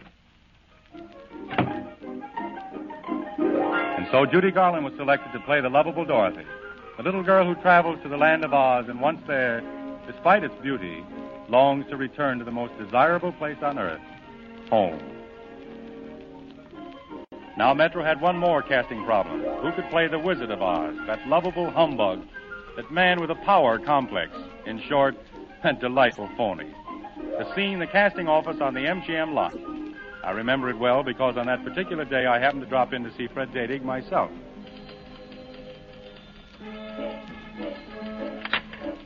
Hello, casting office. Who? Oh, Ed Sullivan. No, they have decided who'll play the wizard. We'll call you. Goodbye. Good morning, Mr. Young. Hello, Marcella. Say, why is the office so crowded? I haven't seen so many men packed into one room since I visited the SS Rex. Well, there's a call out today for the Wizard of Oz. They need someone to play the title role. Oh, I see. The boss has interviewed hundreds for the part in the last two months. He. Wait a second. Here he is now. Hello, Bob. Hello, Fred. Well, we've got a wizard at last. You have? Oh, who is it? Tell us about it. Gentlemen, I want to thank all of you for coming today. The studio has made a definite decision. The part of the Wizard of Oz has been given to Frank Morgan. I demand a recount. Why, I'm a better actor than he is any day. The idea of giving a juicy part like that to such an incompetent loafer. Frank Morgan? Why, that's me. And so the casting of The Wizard of Oz is complete. And then comes the news that rehearsals are to start. For this picture, unlike other pictures, required months of extensive rehearsals before even a foot of film was shot. The scene, a rehearsal stage where the director has been working with the cowardly lion, played by Bert Lahr. Who's a cowardly lion? Why, I can lick anybody half my size. The bigger they are, the harder I fall. No, no, Bert. I don't think that your mood conveys enough courage. Now, remember, you're a braggart. I gotcha, I gotcha. Why, I'll tear apart the toughest lion in town. I'll lick my weight in Lyonnaise potatoes. Come on, put 'em up, put 'em up. Oh, running away, eh? I'll show you. There, take that. How do you like that guy? Knocked himself out again. And The Wizard of Oz, being more than just a picturization of the book, was to be an enchanting musical operetta. And so E.Y. Harburg and Harold Arlen were assigned the task of writing the music and lyrics. For long weeks, Harburg and Arlen worked until the day that their score was completed. And then, the penthouse overlooking the studio lot where the composers lived, with their piano, Hello, Mr. Harburg. Hello, Mr. Arlen. Hello, Judy. We've been waiting for you. Judy, we've just finished writing one of the songs you're to sing in The Wizard of Oz. And no one's heard it yet. So we've got our fingers crossed. Oh, I can hardly wait. Will you play it now? Just sit you here, Judy. Lend us your ears. You actually mean I- I'm going to be the first one to hear this? That's right. But I hope you're not the last one that's going to hear it. Now, this song is the theme of the entire picture. You're the little girl in Kansas, that unhappy little girl who's always yearning to be somewhere else but home. Oh, but I like my home. We don't mean your home in Bel Air, Judy. We mean the home in the picture. Oh, you mean you mean I'm I'm always trying to escape from myself. Mm-hmm. That's it, Judy. And we try to express that yearning, the yearning of all little girls in this song. Sing it, Harold.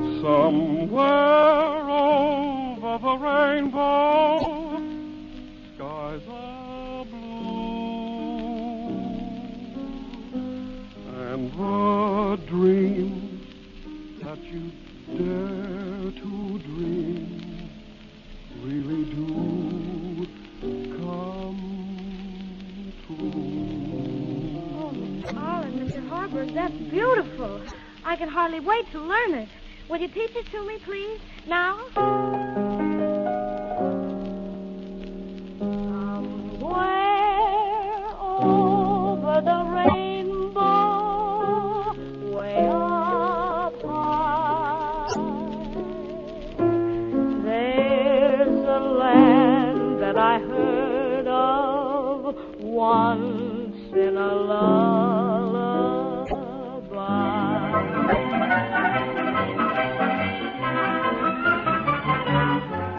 On another rehearsal stage, Bobby Connolly, ace director of dancers, is rehearsing 150 of the world's smallest people who play the part of the fantastic Munchkins in Munchkinland.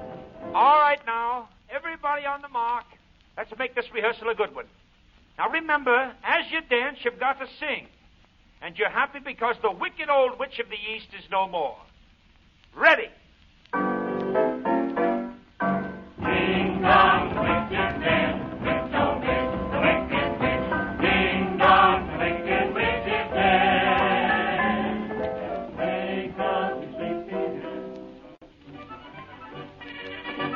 And so it went. Weeks and weeks of rehearsal, then months and months of work.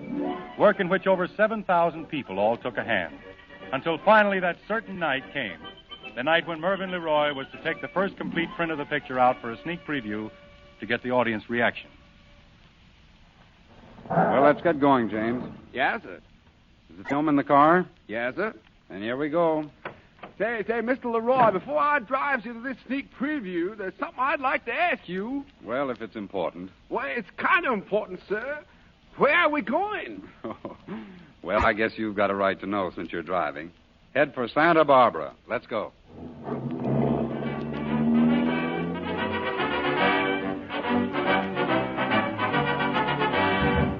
Ladies and gentlemen, I've been managing this theater for many years.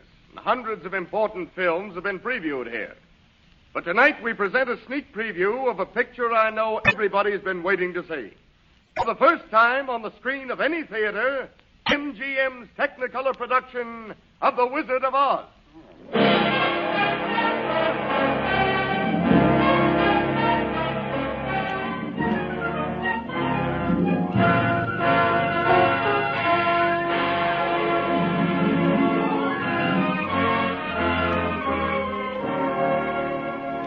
And then for almost two hours, 2,000 people, young and old, sat in that theater in rapt attention as The Wizard of Oz unrolled before them on the screen in all the glory of its beautiful Technicolor production. When it was over, the cheers and applause of the audience were deafening. The Wizard of Oz will be released to theaters throughout the country on August 25th, and I know you'll all want to see it when it plays your favorite theater. Now, in just a few moments, all of you will become guests at the big studio party, which is being held this evening in honor of the Wizard of Oz cast, where you Maxwell House friends will hear for the first time on the air a special preview of music and meet the famous characters in The Wizard of Oz. Bert Lahr, Ray Bolger, Judy Garland, Fred Stone, and many others. But first, it's time for our regular Thursday evening custom. Oh, boy, Bob, look. I see tall, frosted glasses of iced Maxwell House coming. Oh. That's right, Meredith. It's time once more for our familiar Thursday evening custom. A refreshing moment with Maxwell House coffee. And friends, we hope you're joining us in your homes tonight because we want to make a very special toast. You know, yesterday at 3 o'clock, 22 lucky people took off from Port Washington in the Dixie Clipper. Their destination? Europe. An historic flight, the first passenger airplane service across the North Atlantic. We salute those passengers who by now are in Lisbon, Portugal. And we're proud to tell you that among the other comforts Pan American Airways provided was a perfect cup of coffee. For Maxwell House was served exclusively on the Clipper. Tonight, let's raise our glasses high to that successful trip. A trip which, which marks a new epoch in world transportation. Let's toast it with a new Maxwell House coffee. The coffee that sets a new high in coffee drinkers' pleasure. Is everybody served? Now, Meredith, let's have the music. We pause briefly for station identification. KFI Los Angeles.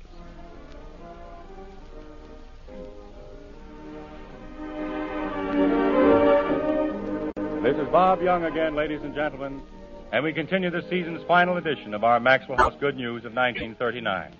Now, good news goes to a party. We ask you to imagine yourselves on stage 30 of the Metro Goldwyn Mayer lot in the shadow of beautiful Emerald City, where scenes of The Wizard of Oz were made. Here in this beautiful setting, Judy Garland entertains her guests by singing her big song in the picture, Over the Rainbow. Judy? Somewhere over the rainbow, way up high, there's a land that I heard once in a lullaby.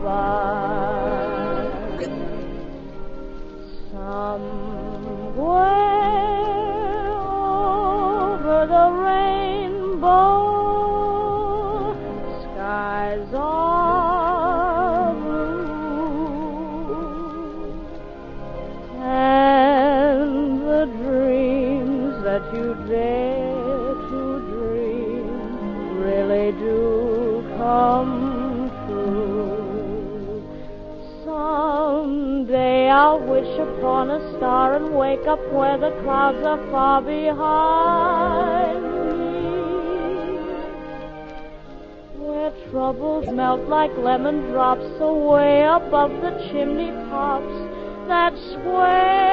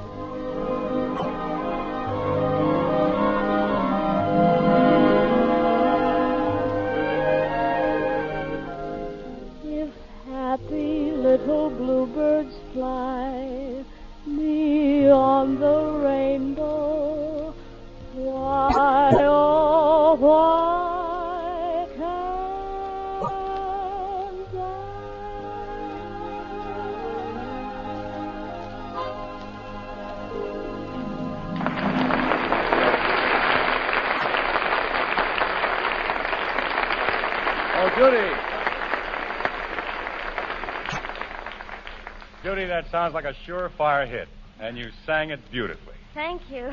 Have I told you I think you're absolutely magnificent in the picture? Well, no, you haven't. All right, you are. What? Absolutely magnificent. Oh, thank you. Now, Judy, don't run away. We want you to sing some more later. But right now, I want everybody to meet two other members of the Wizard cast Bert Lahr, the Cowardly Lion, and Ray Bolger, the Straw Man. These two characters, along with Jack Haley, who plays the Tin Woodman, are Judy's companions on her trip through the land of Oz. And if we had Jack Haley here, we could present their song. We can do it without Haley, Bob. How? You sing Haley's part. and Nobody will know the difference. I bet Haley will know. Well, Jack's in New York and can't be with us. But if the Cowardly Lion and the Straw Man have no objections, I'll be glad to double in time. Let's have a whack at it, Meredith.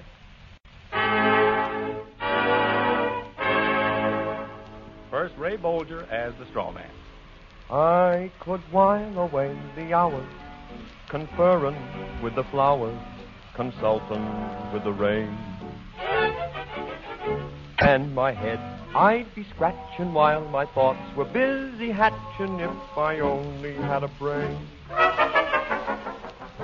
I'd unravel every riddle for any individual in trouble or in pain. With the thoughts you'd be thinking you could be another Lincoln if you only had a brain. Oh, I could tell you why the ocean's near the shore. I could think of things I never thought before. And then I'd sit and think more. I would not be just a nothing. My head all full of stuffing, my heart all full of pain. And perhaps I'd deserve you and be even worthy of you if I only had a brain. Now, Bob Young doubling for Jack Haley as the Tin Woodman. When a man's an empty kettle, he should be on his mettle, and yet I'm torn apart. Just because I'm presuming that I could be kind of human if I only had a heart. I would register emotion, jealousy, devotion, and really feel the part. I would stay young and chipper, and I'd lock it with a zipper if I only had a heart. Now, Bert Lahr is the Cowardly Lion. Gee, it's sad, believe me, missy, when you're born to be a sissy without the vim and voive. But I could show my prowess, be a lion, not a mouse, if I only had the nerve. I'm afraid there's no denying I'm just a dandelion, a fate I don't deserve. I'd be brave as a blizzard. I'd be gentle as a lizard. I'd be clever as a gizzard. If the wizard is a wizard who will serve Then I'm sure to get a brain, a heart, a home. the nerve.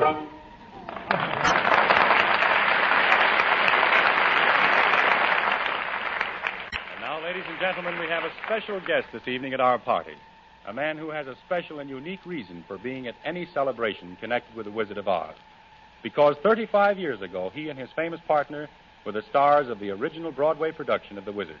You have all heard of the team of Montgomery and Stone, and I know you'll join me in saluting Fred Stone here tonight. Fred, it's a pleasure to have you here with us.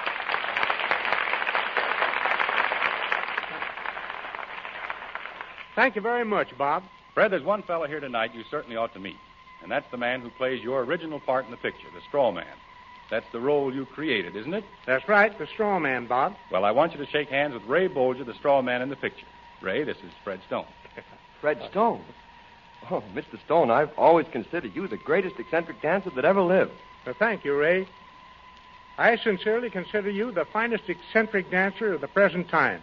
In fact, I can truthfully say you're the man I'd have chosen to play the part of the straw man myself. Oh, gosh, that that means a lot coming from you. Well, we thought we had a grand production in The Wizard. Uh, it was pretty good, too, in 1904. Uh, uh, it was, uh, of course, you know, in those days, in those days, Yes, it uh, was all right. 1904. Gosh, Mr. Stone, why, that was the year I was born. You don't say. Well, young man, I'm thrilled to meet you. Here, so many years later. No, I'm the one that's thrilled. I remember when you came to Boston at the Colonial Theater in your great show, uh, Jack o' Lantern, which, by the way, was the first show that I was ever allowed to see. And your wonderful performance in that show gave me my inspiration to be an actor, you know. Well, Ray, you've done a pretty good job for yourself. I wish I could think of an answer, Mr. Stone. That's all right, son. The straw man ain't supposed to think. He never had a brain. Say, am I supposed to take that as a compliment? Certainly, my boy. From now on, I'll always think of Ray Bolger as a straw man. Thank you, sir. Goodbye. Well, well, Mr. Stone, I know just how you must Yeah, what's feel at going this. on here? Oh, Frank, uh, This gentleman here was just comparing the Metro production of The Wizard with the original production on Broadway. Really? Well, I was great in the Broadway production, too. Did you see it, young man? Uh, are, are you addressing me? Uh, that production was a notable triumph for me. We played for months and months, and every night the crowds used to cheer madly every time I went into my. What? You were in the original Broadway production of The Wizard? Of course, I was the star. And every night, beautiful girls used to hang around the stage door waiting to see me. Frank! When I came out, what? Let, let him go on, Bob. This is very interesting. Yes, you're quite right, young man. In uh, in those days, I used to save my notices, and the critic on the New York Globe said Frank Morgan. Hey, now wait a in the minute. Wit- what? Did you ever hear of Fred Stone? I understand he was in The Wizard of Oz. Frank Stone? Fred Stone. Uh, Fred Stone. Uh, oh yes, yeah. oh yeah. The boy came to me when the show was about to open, and I made a dancer of him. I uh, I gave him a small part in the production, and he made a well, it was a very respectable showing. Take it, Fred. Thank you, Bob. Uh, Frank Morgan, I'm Fred Stone. I starred in the original production of The Wizard with my partner Dave Montgomery, and I don't I don't remember you at all. That's right, Frank. Stone and Montgomery were the stars of the show, and you were never with them.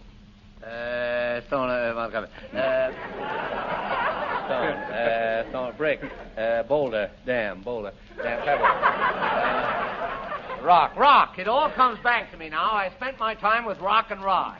Rock and Rye. That was a great combination. Well, I'm glad to have met you, Mr. Rock. I've got to go to the. I'm, I'm... That's all right, Mr. Morgan. I got to go myself. Oh. Yeah, I, and I still think that you did a great job in The Wizard. That's not static, folks. That's the old, old scarecrow. So long, boy. Oh. So long, Mr. Stone. Thank you. Say, Frank, this being the last program of the season, why don't you give the people a treat and tell the truth for five minutes? My dear boy, the Morgans have always lived sans peur et sans rapproche. Oh. From my earliest infancy, I was taught the virtue of honesty, and from manhood on, I have employed only the truth. There's been a lot of unemployment lately. Yes.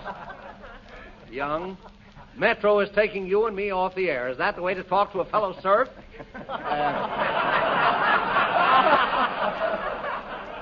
For centuries, the Morgans have been servants of the truth. In fact, I trace my ancestry back to Diogenes Morgan. That's on my mother's side. Yeah? What's on your father's side? Ananias. Who said that? on my father's side, I trace Now, my... wait a minute, George Washington. Put away your hatchet for a second. Yeah? If you're so handy with the truth, why did you make up this outrageous lie that you played in The Wizard of Oz in 1904? Well, how did I know that Fred Stone was. I mean, anybody's liable to make a mistake once in a while. As a matter of fact, it was a very curious mistake for me to make because it was in 1904 that I invented the, the motion picture camera. Oh, now we're going to get the truth. You've got the nerve to stand there and tell me you invented motion pictures, Mr. Morgan. Screeno, Morgan, sir. the last of a long line of brownies. the, uh, the inventor of the single sprocket, the double exposure, and the triple play, unassisted. All right, make up your mind, Wizard. Are you lying about baseball or about pictures? About baseball. I mean, pictures. I mean, I'm not lying. Leave him alone, Bob. Say, uh, Frank, I'm a candid camera fiend. Oh, and I just a fiend, huh? yes, I just bought one last Saturday at Snarley's Camera Shop there on South Vine. Uh huh. It's a nifty little camera. The girl at the store was very helpful. She showed me all the ins and outs. Uh, she sold me the camera. Leica? Oh, she was all right, but you know how Peggy is. A... Oh, you mean the camera? No, Getting uh, ready. it was a. Uh... For next year. Stealing my stuff. All right, go ahead. Oh, you mean the camera? Yeah. No. no, it was a Craftaflex, 59 cents with two rolls of film. Oh, this is intolerable. I've got to go and lie down. Frank, I can't. What? please tell about the camera you invented. I didn't mean to interrupt. Well, it was in 1901 that I first conceived the idea that pictures could be made to move. 1901, huh? Yes. At that time, I was in business for myself as a general inventor, occupying a back stoop at 112 Grumble Avenue, the Bronx. That's at the corner of Surley Street. Yes. Uh, is there any money in inventing, Frank? Is there? The fellow that invented lifesavers made a mint. No wonder. Oh, well, it's the last program. You got to expect those things. First, I invented a spotless spot remover, and then Just I. a minute, Frank. Never mind your lesser achievements. Yeah. Let's hear how you invented motion pictures. Uh, motion. Uh, what well, I, uh, while still a schoolboy, I mastered the chemistry of light emulsions and also became familiar with the peephole principle. In those days, I was known as Tom. Okay, Tom. Yes, I constructed my first high-speed motion picture camera in 1902, a crude instrument compared with those in use today, but miraculous when you consider that I made it entirely from odds and ends which I'd purchased at no expense from a junk shop. Hmm. Of course, I don't need to tell you, gentlemen, where that first Morgan camera reposes today. In the junk shop. Yes. It is not. It's in the Smithsonian Institution. Good heavens, I'm getting like the cowardly lion. My camera worked like a charm. I was ready to shoot the first motion picture, but I was stumped. No one had invented film. You need that, don't you, Frank? Yes, it was up to me again. I knew that snapshot film was made with celluloid, but how was a poor inventor to come by 500 feet of it with which to make a motion picture? I racked my brains for days and finally hit the solution. You bought it from Eastman. No. I made film out of celluloid collars. Frank. What kind of film can you make out of laundry? Technicolor? well, that'll hold you for a while. Well, how did you make it into film, Frank? Well, it was tremendously difficult. I worked in a dark room, coating each collar with emulsion, splicing them carefully, and piercing the sprocket holes by hand. In two days, I was ready to shoot the picture. You had uh, actors and everything, I suppose. All of that that had been taken care of. Two weeks of shooting, and I was back in my dark room developing the first screen epic. Gee, when's the preview? Three nights later, I previewed it at the old Madison Square Garden in front of an audience of blue bloods, red bloods, and a few anemics. As soon as the lights went down, the picture hit the screen. What do you think? What? Well, the audience saw nothing but mushrooms. Mushrooms? Where did the mushrooms come from? Well, I forgot to take out the collar buttons. Well, so long, fellas. I'm going back to vaudeville.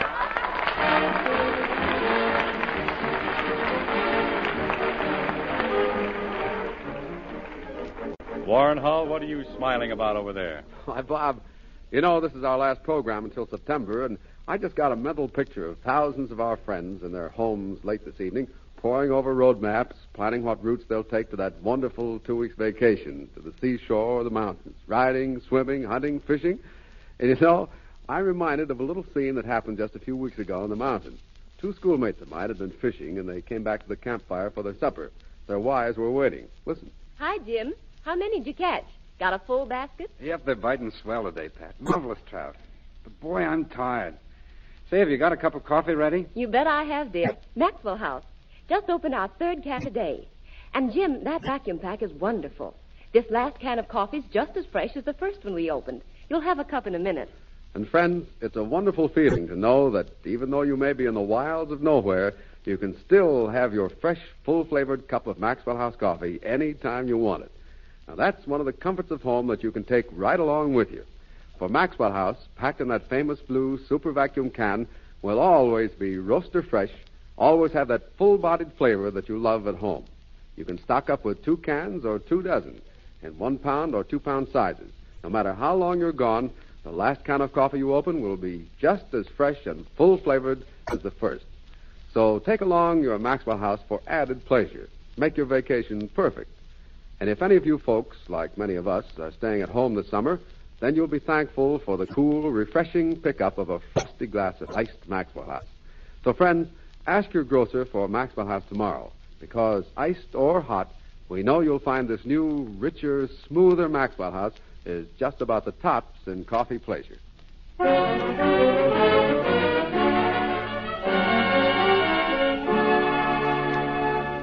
We're going to try a little experiment now, ladies and gentlemen. We want to present one of the production numbers from The Wizard of Oz, a song sequence greeting little Dorothy when she first arrived in the land of Oz.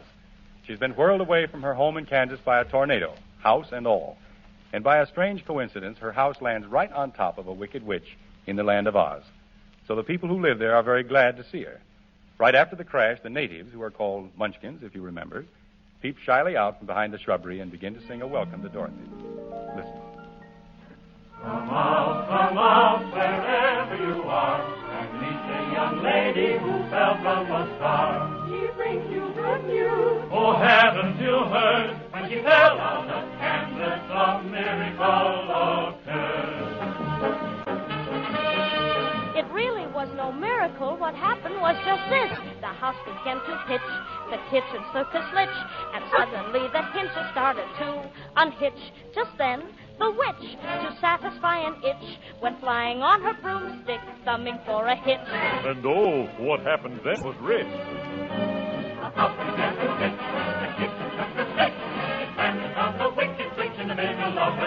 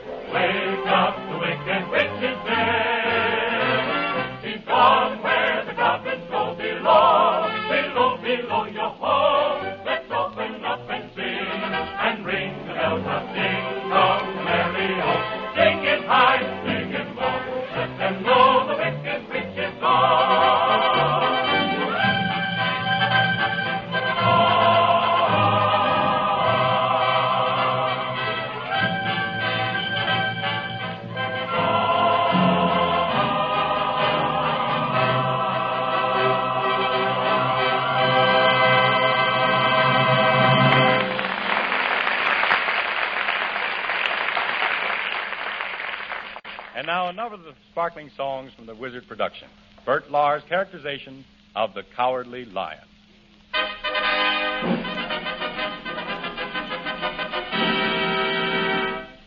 I was king of the forest, not queen, not duke, not prince. My regal robes of the forest would be satin, and not a coffin, and uh, not chintz. I'll command each thing, be it fish or fowl, with a woof and a woof and a royal growl. As I clicked the heel, all the trees would kneel, and the mountains bow, and the bulls kowtow, and the sparrow would uh, take wing. I, I was a king. Each rabbit would show respect to me. The chipmunks genuflect me. Though my tail would lash, I would show compassion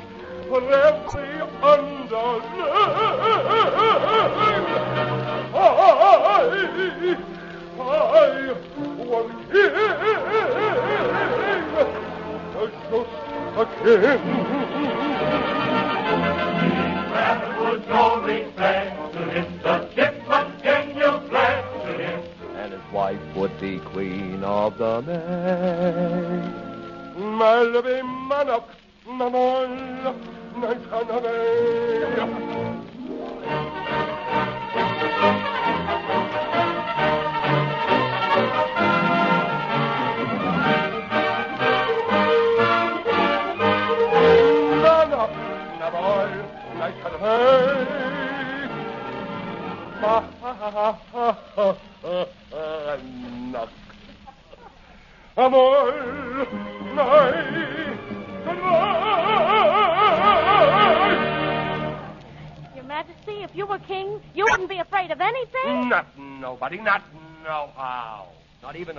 rhinoceros? Impossible.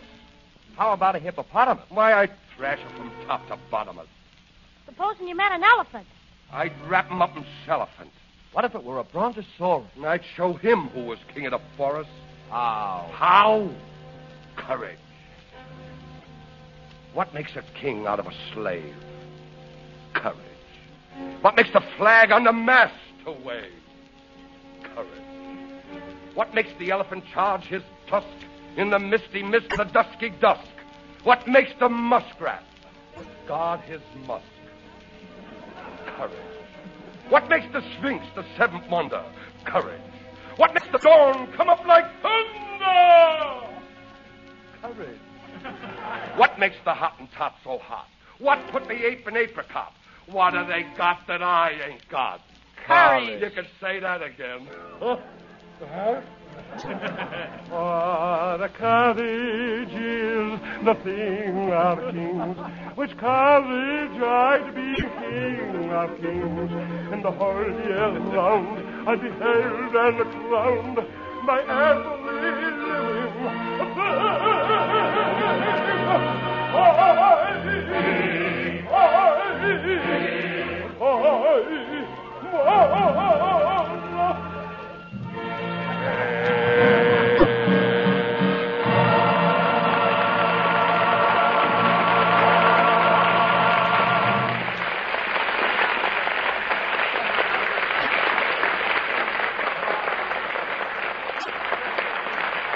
That was The King of the Forest Bert Lahr. Well, now, ladies and gentlemen, the party wouldn't be complete unless all the guests take part in a get together sing. Come on, everybody. Ray, Bert, Judy, you start us off, Frank Morgan.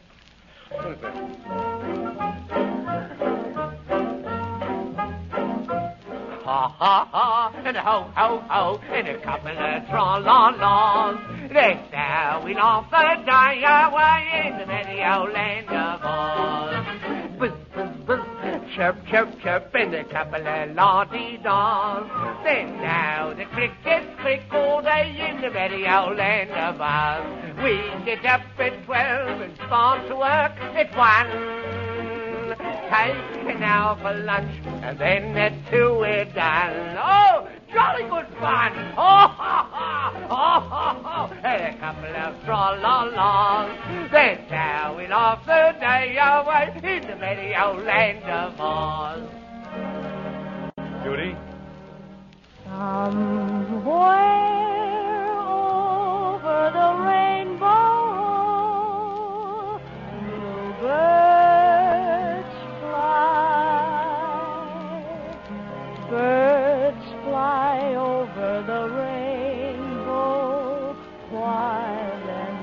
oh, why can't I?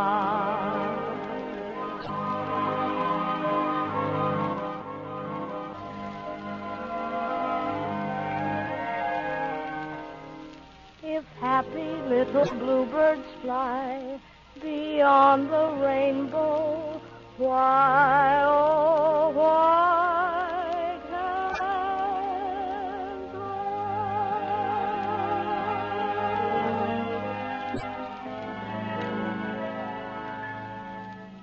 Bolger. I could while away the hours, conferring with the flowers, consulting with the rain. And perhaps I deserve you and be even worthy of you if I only had a brain. Bert Lahr? Gee, it's sad, believe me, Missy, when you're born to be a city without the vim vile.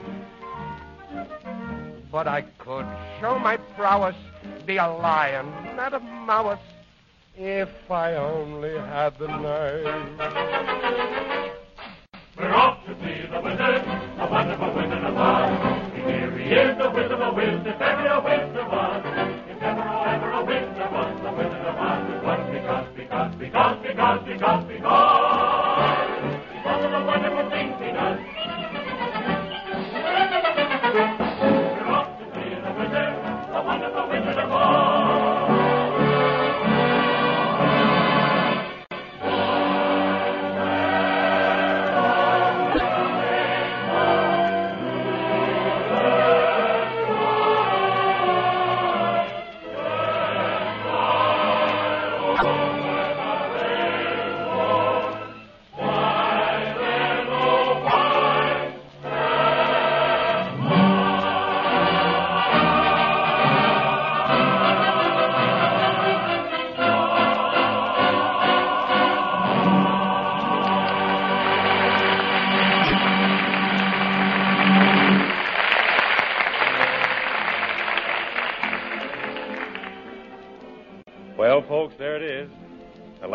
In June, and the end of another good news season.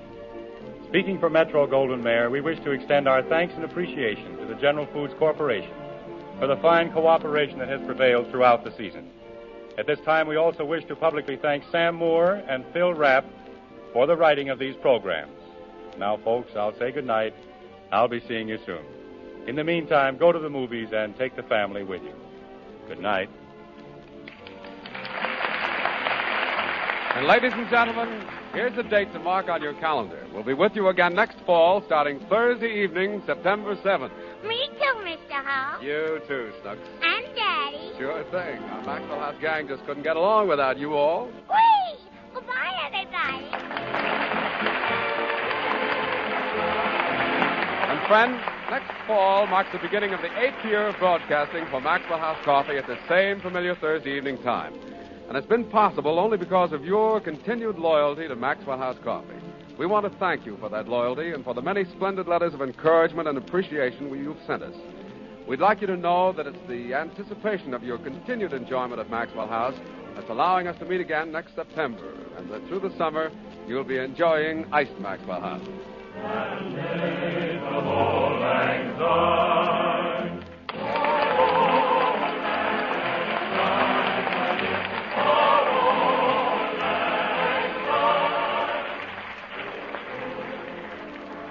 Is Warren Hull saying good night and good luck for the makers of Maxwell House Coffee, the coffee that's always good to the last drop. See you in September. Mervyn LeRoy, Bobby Conley, and Marcella were impersonated. This is the National Broadcasting Company.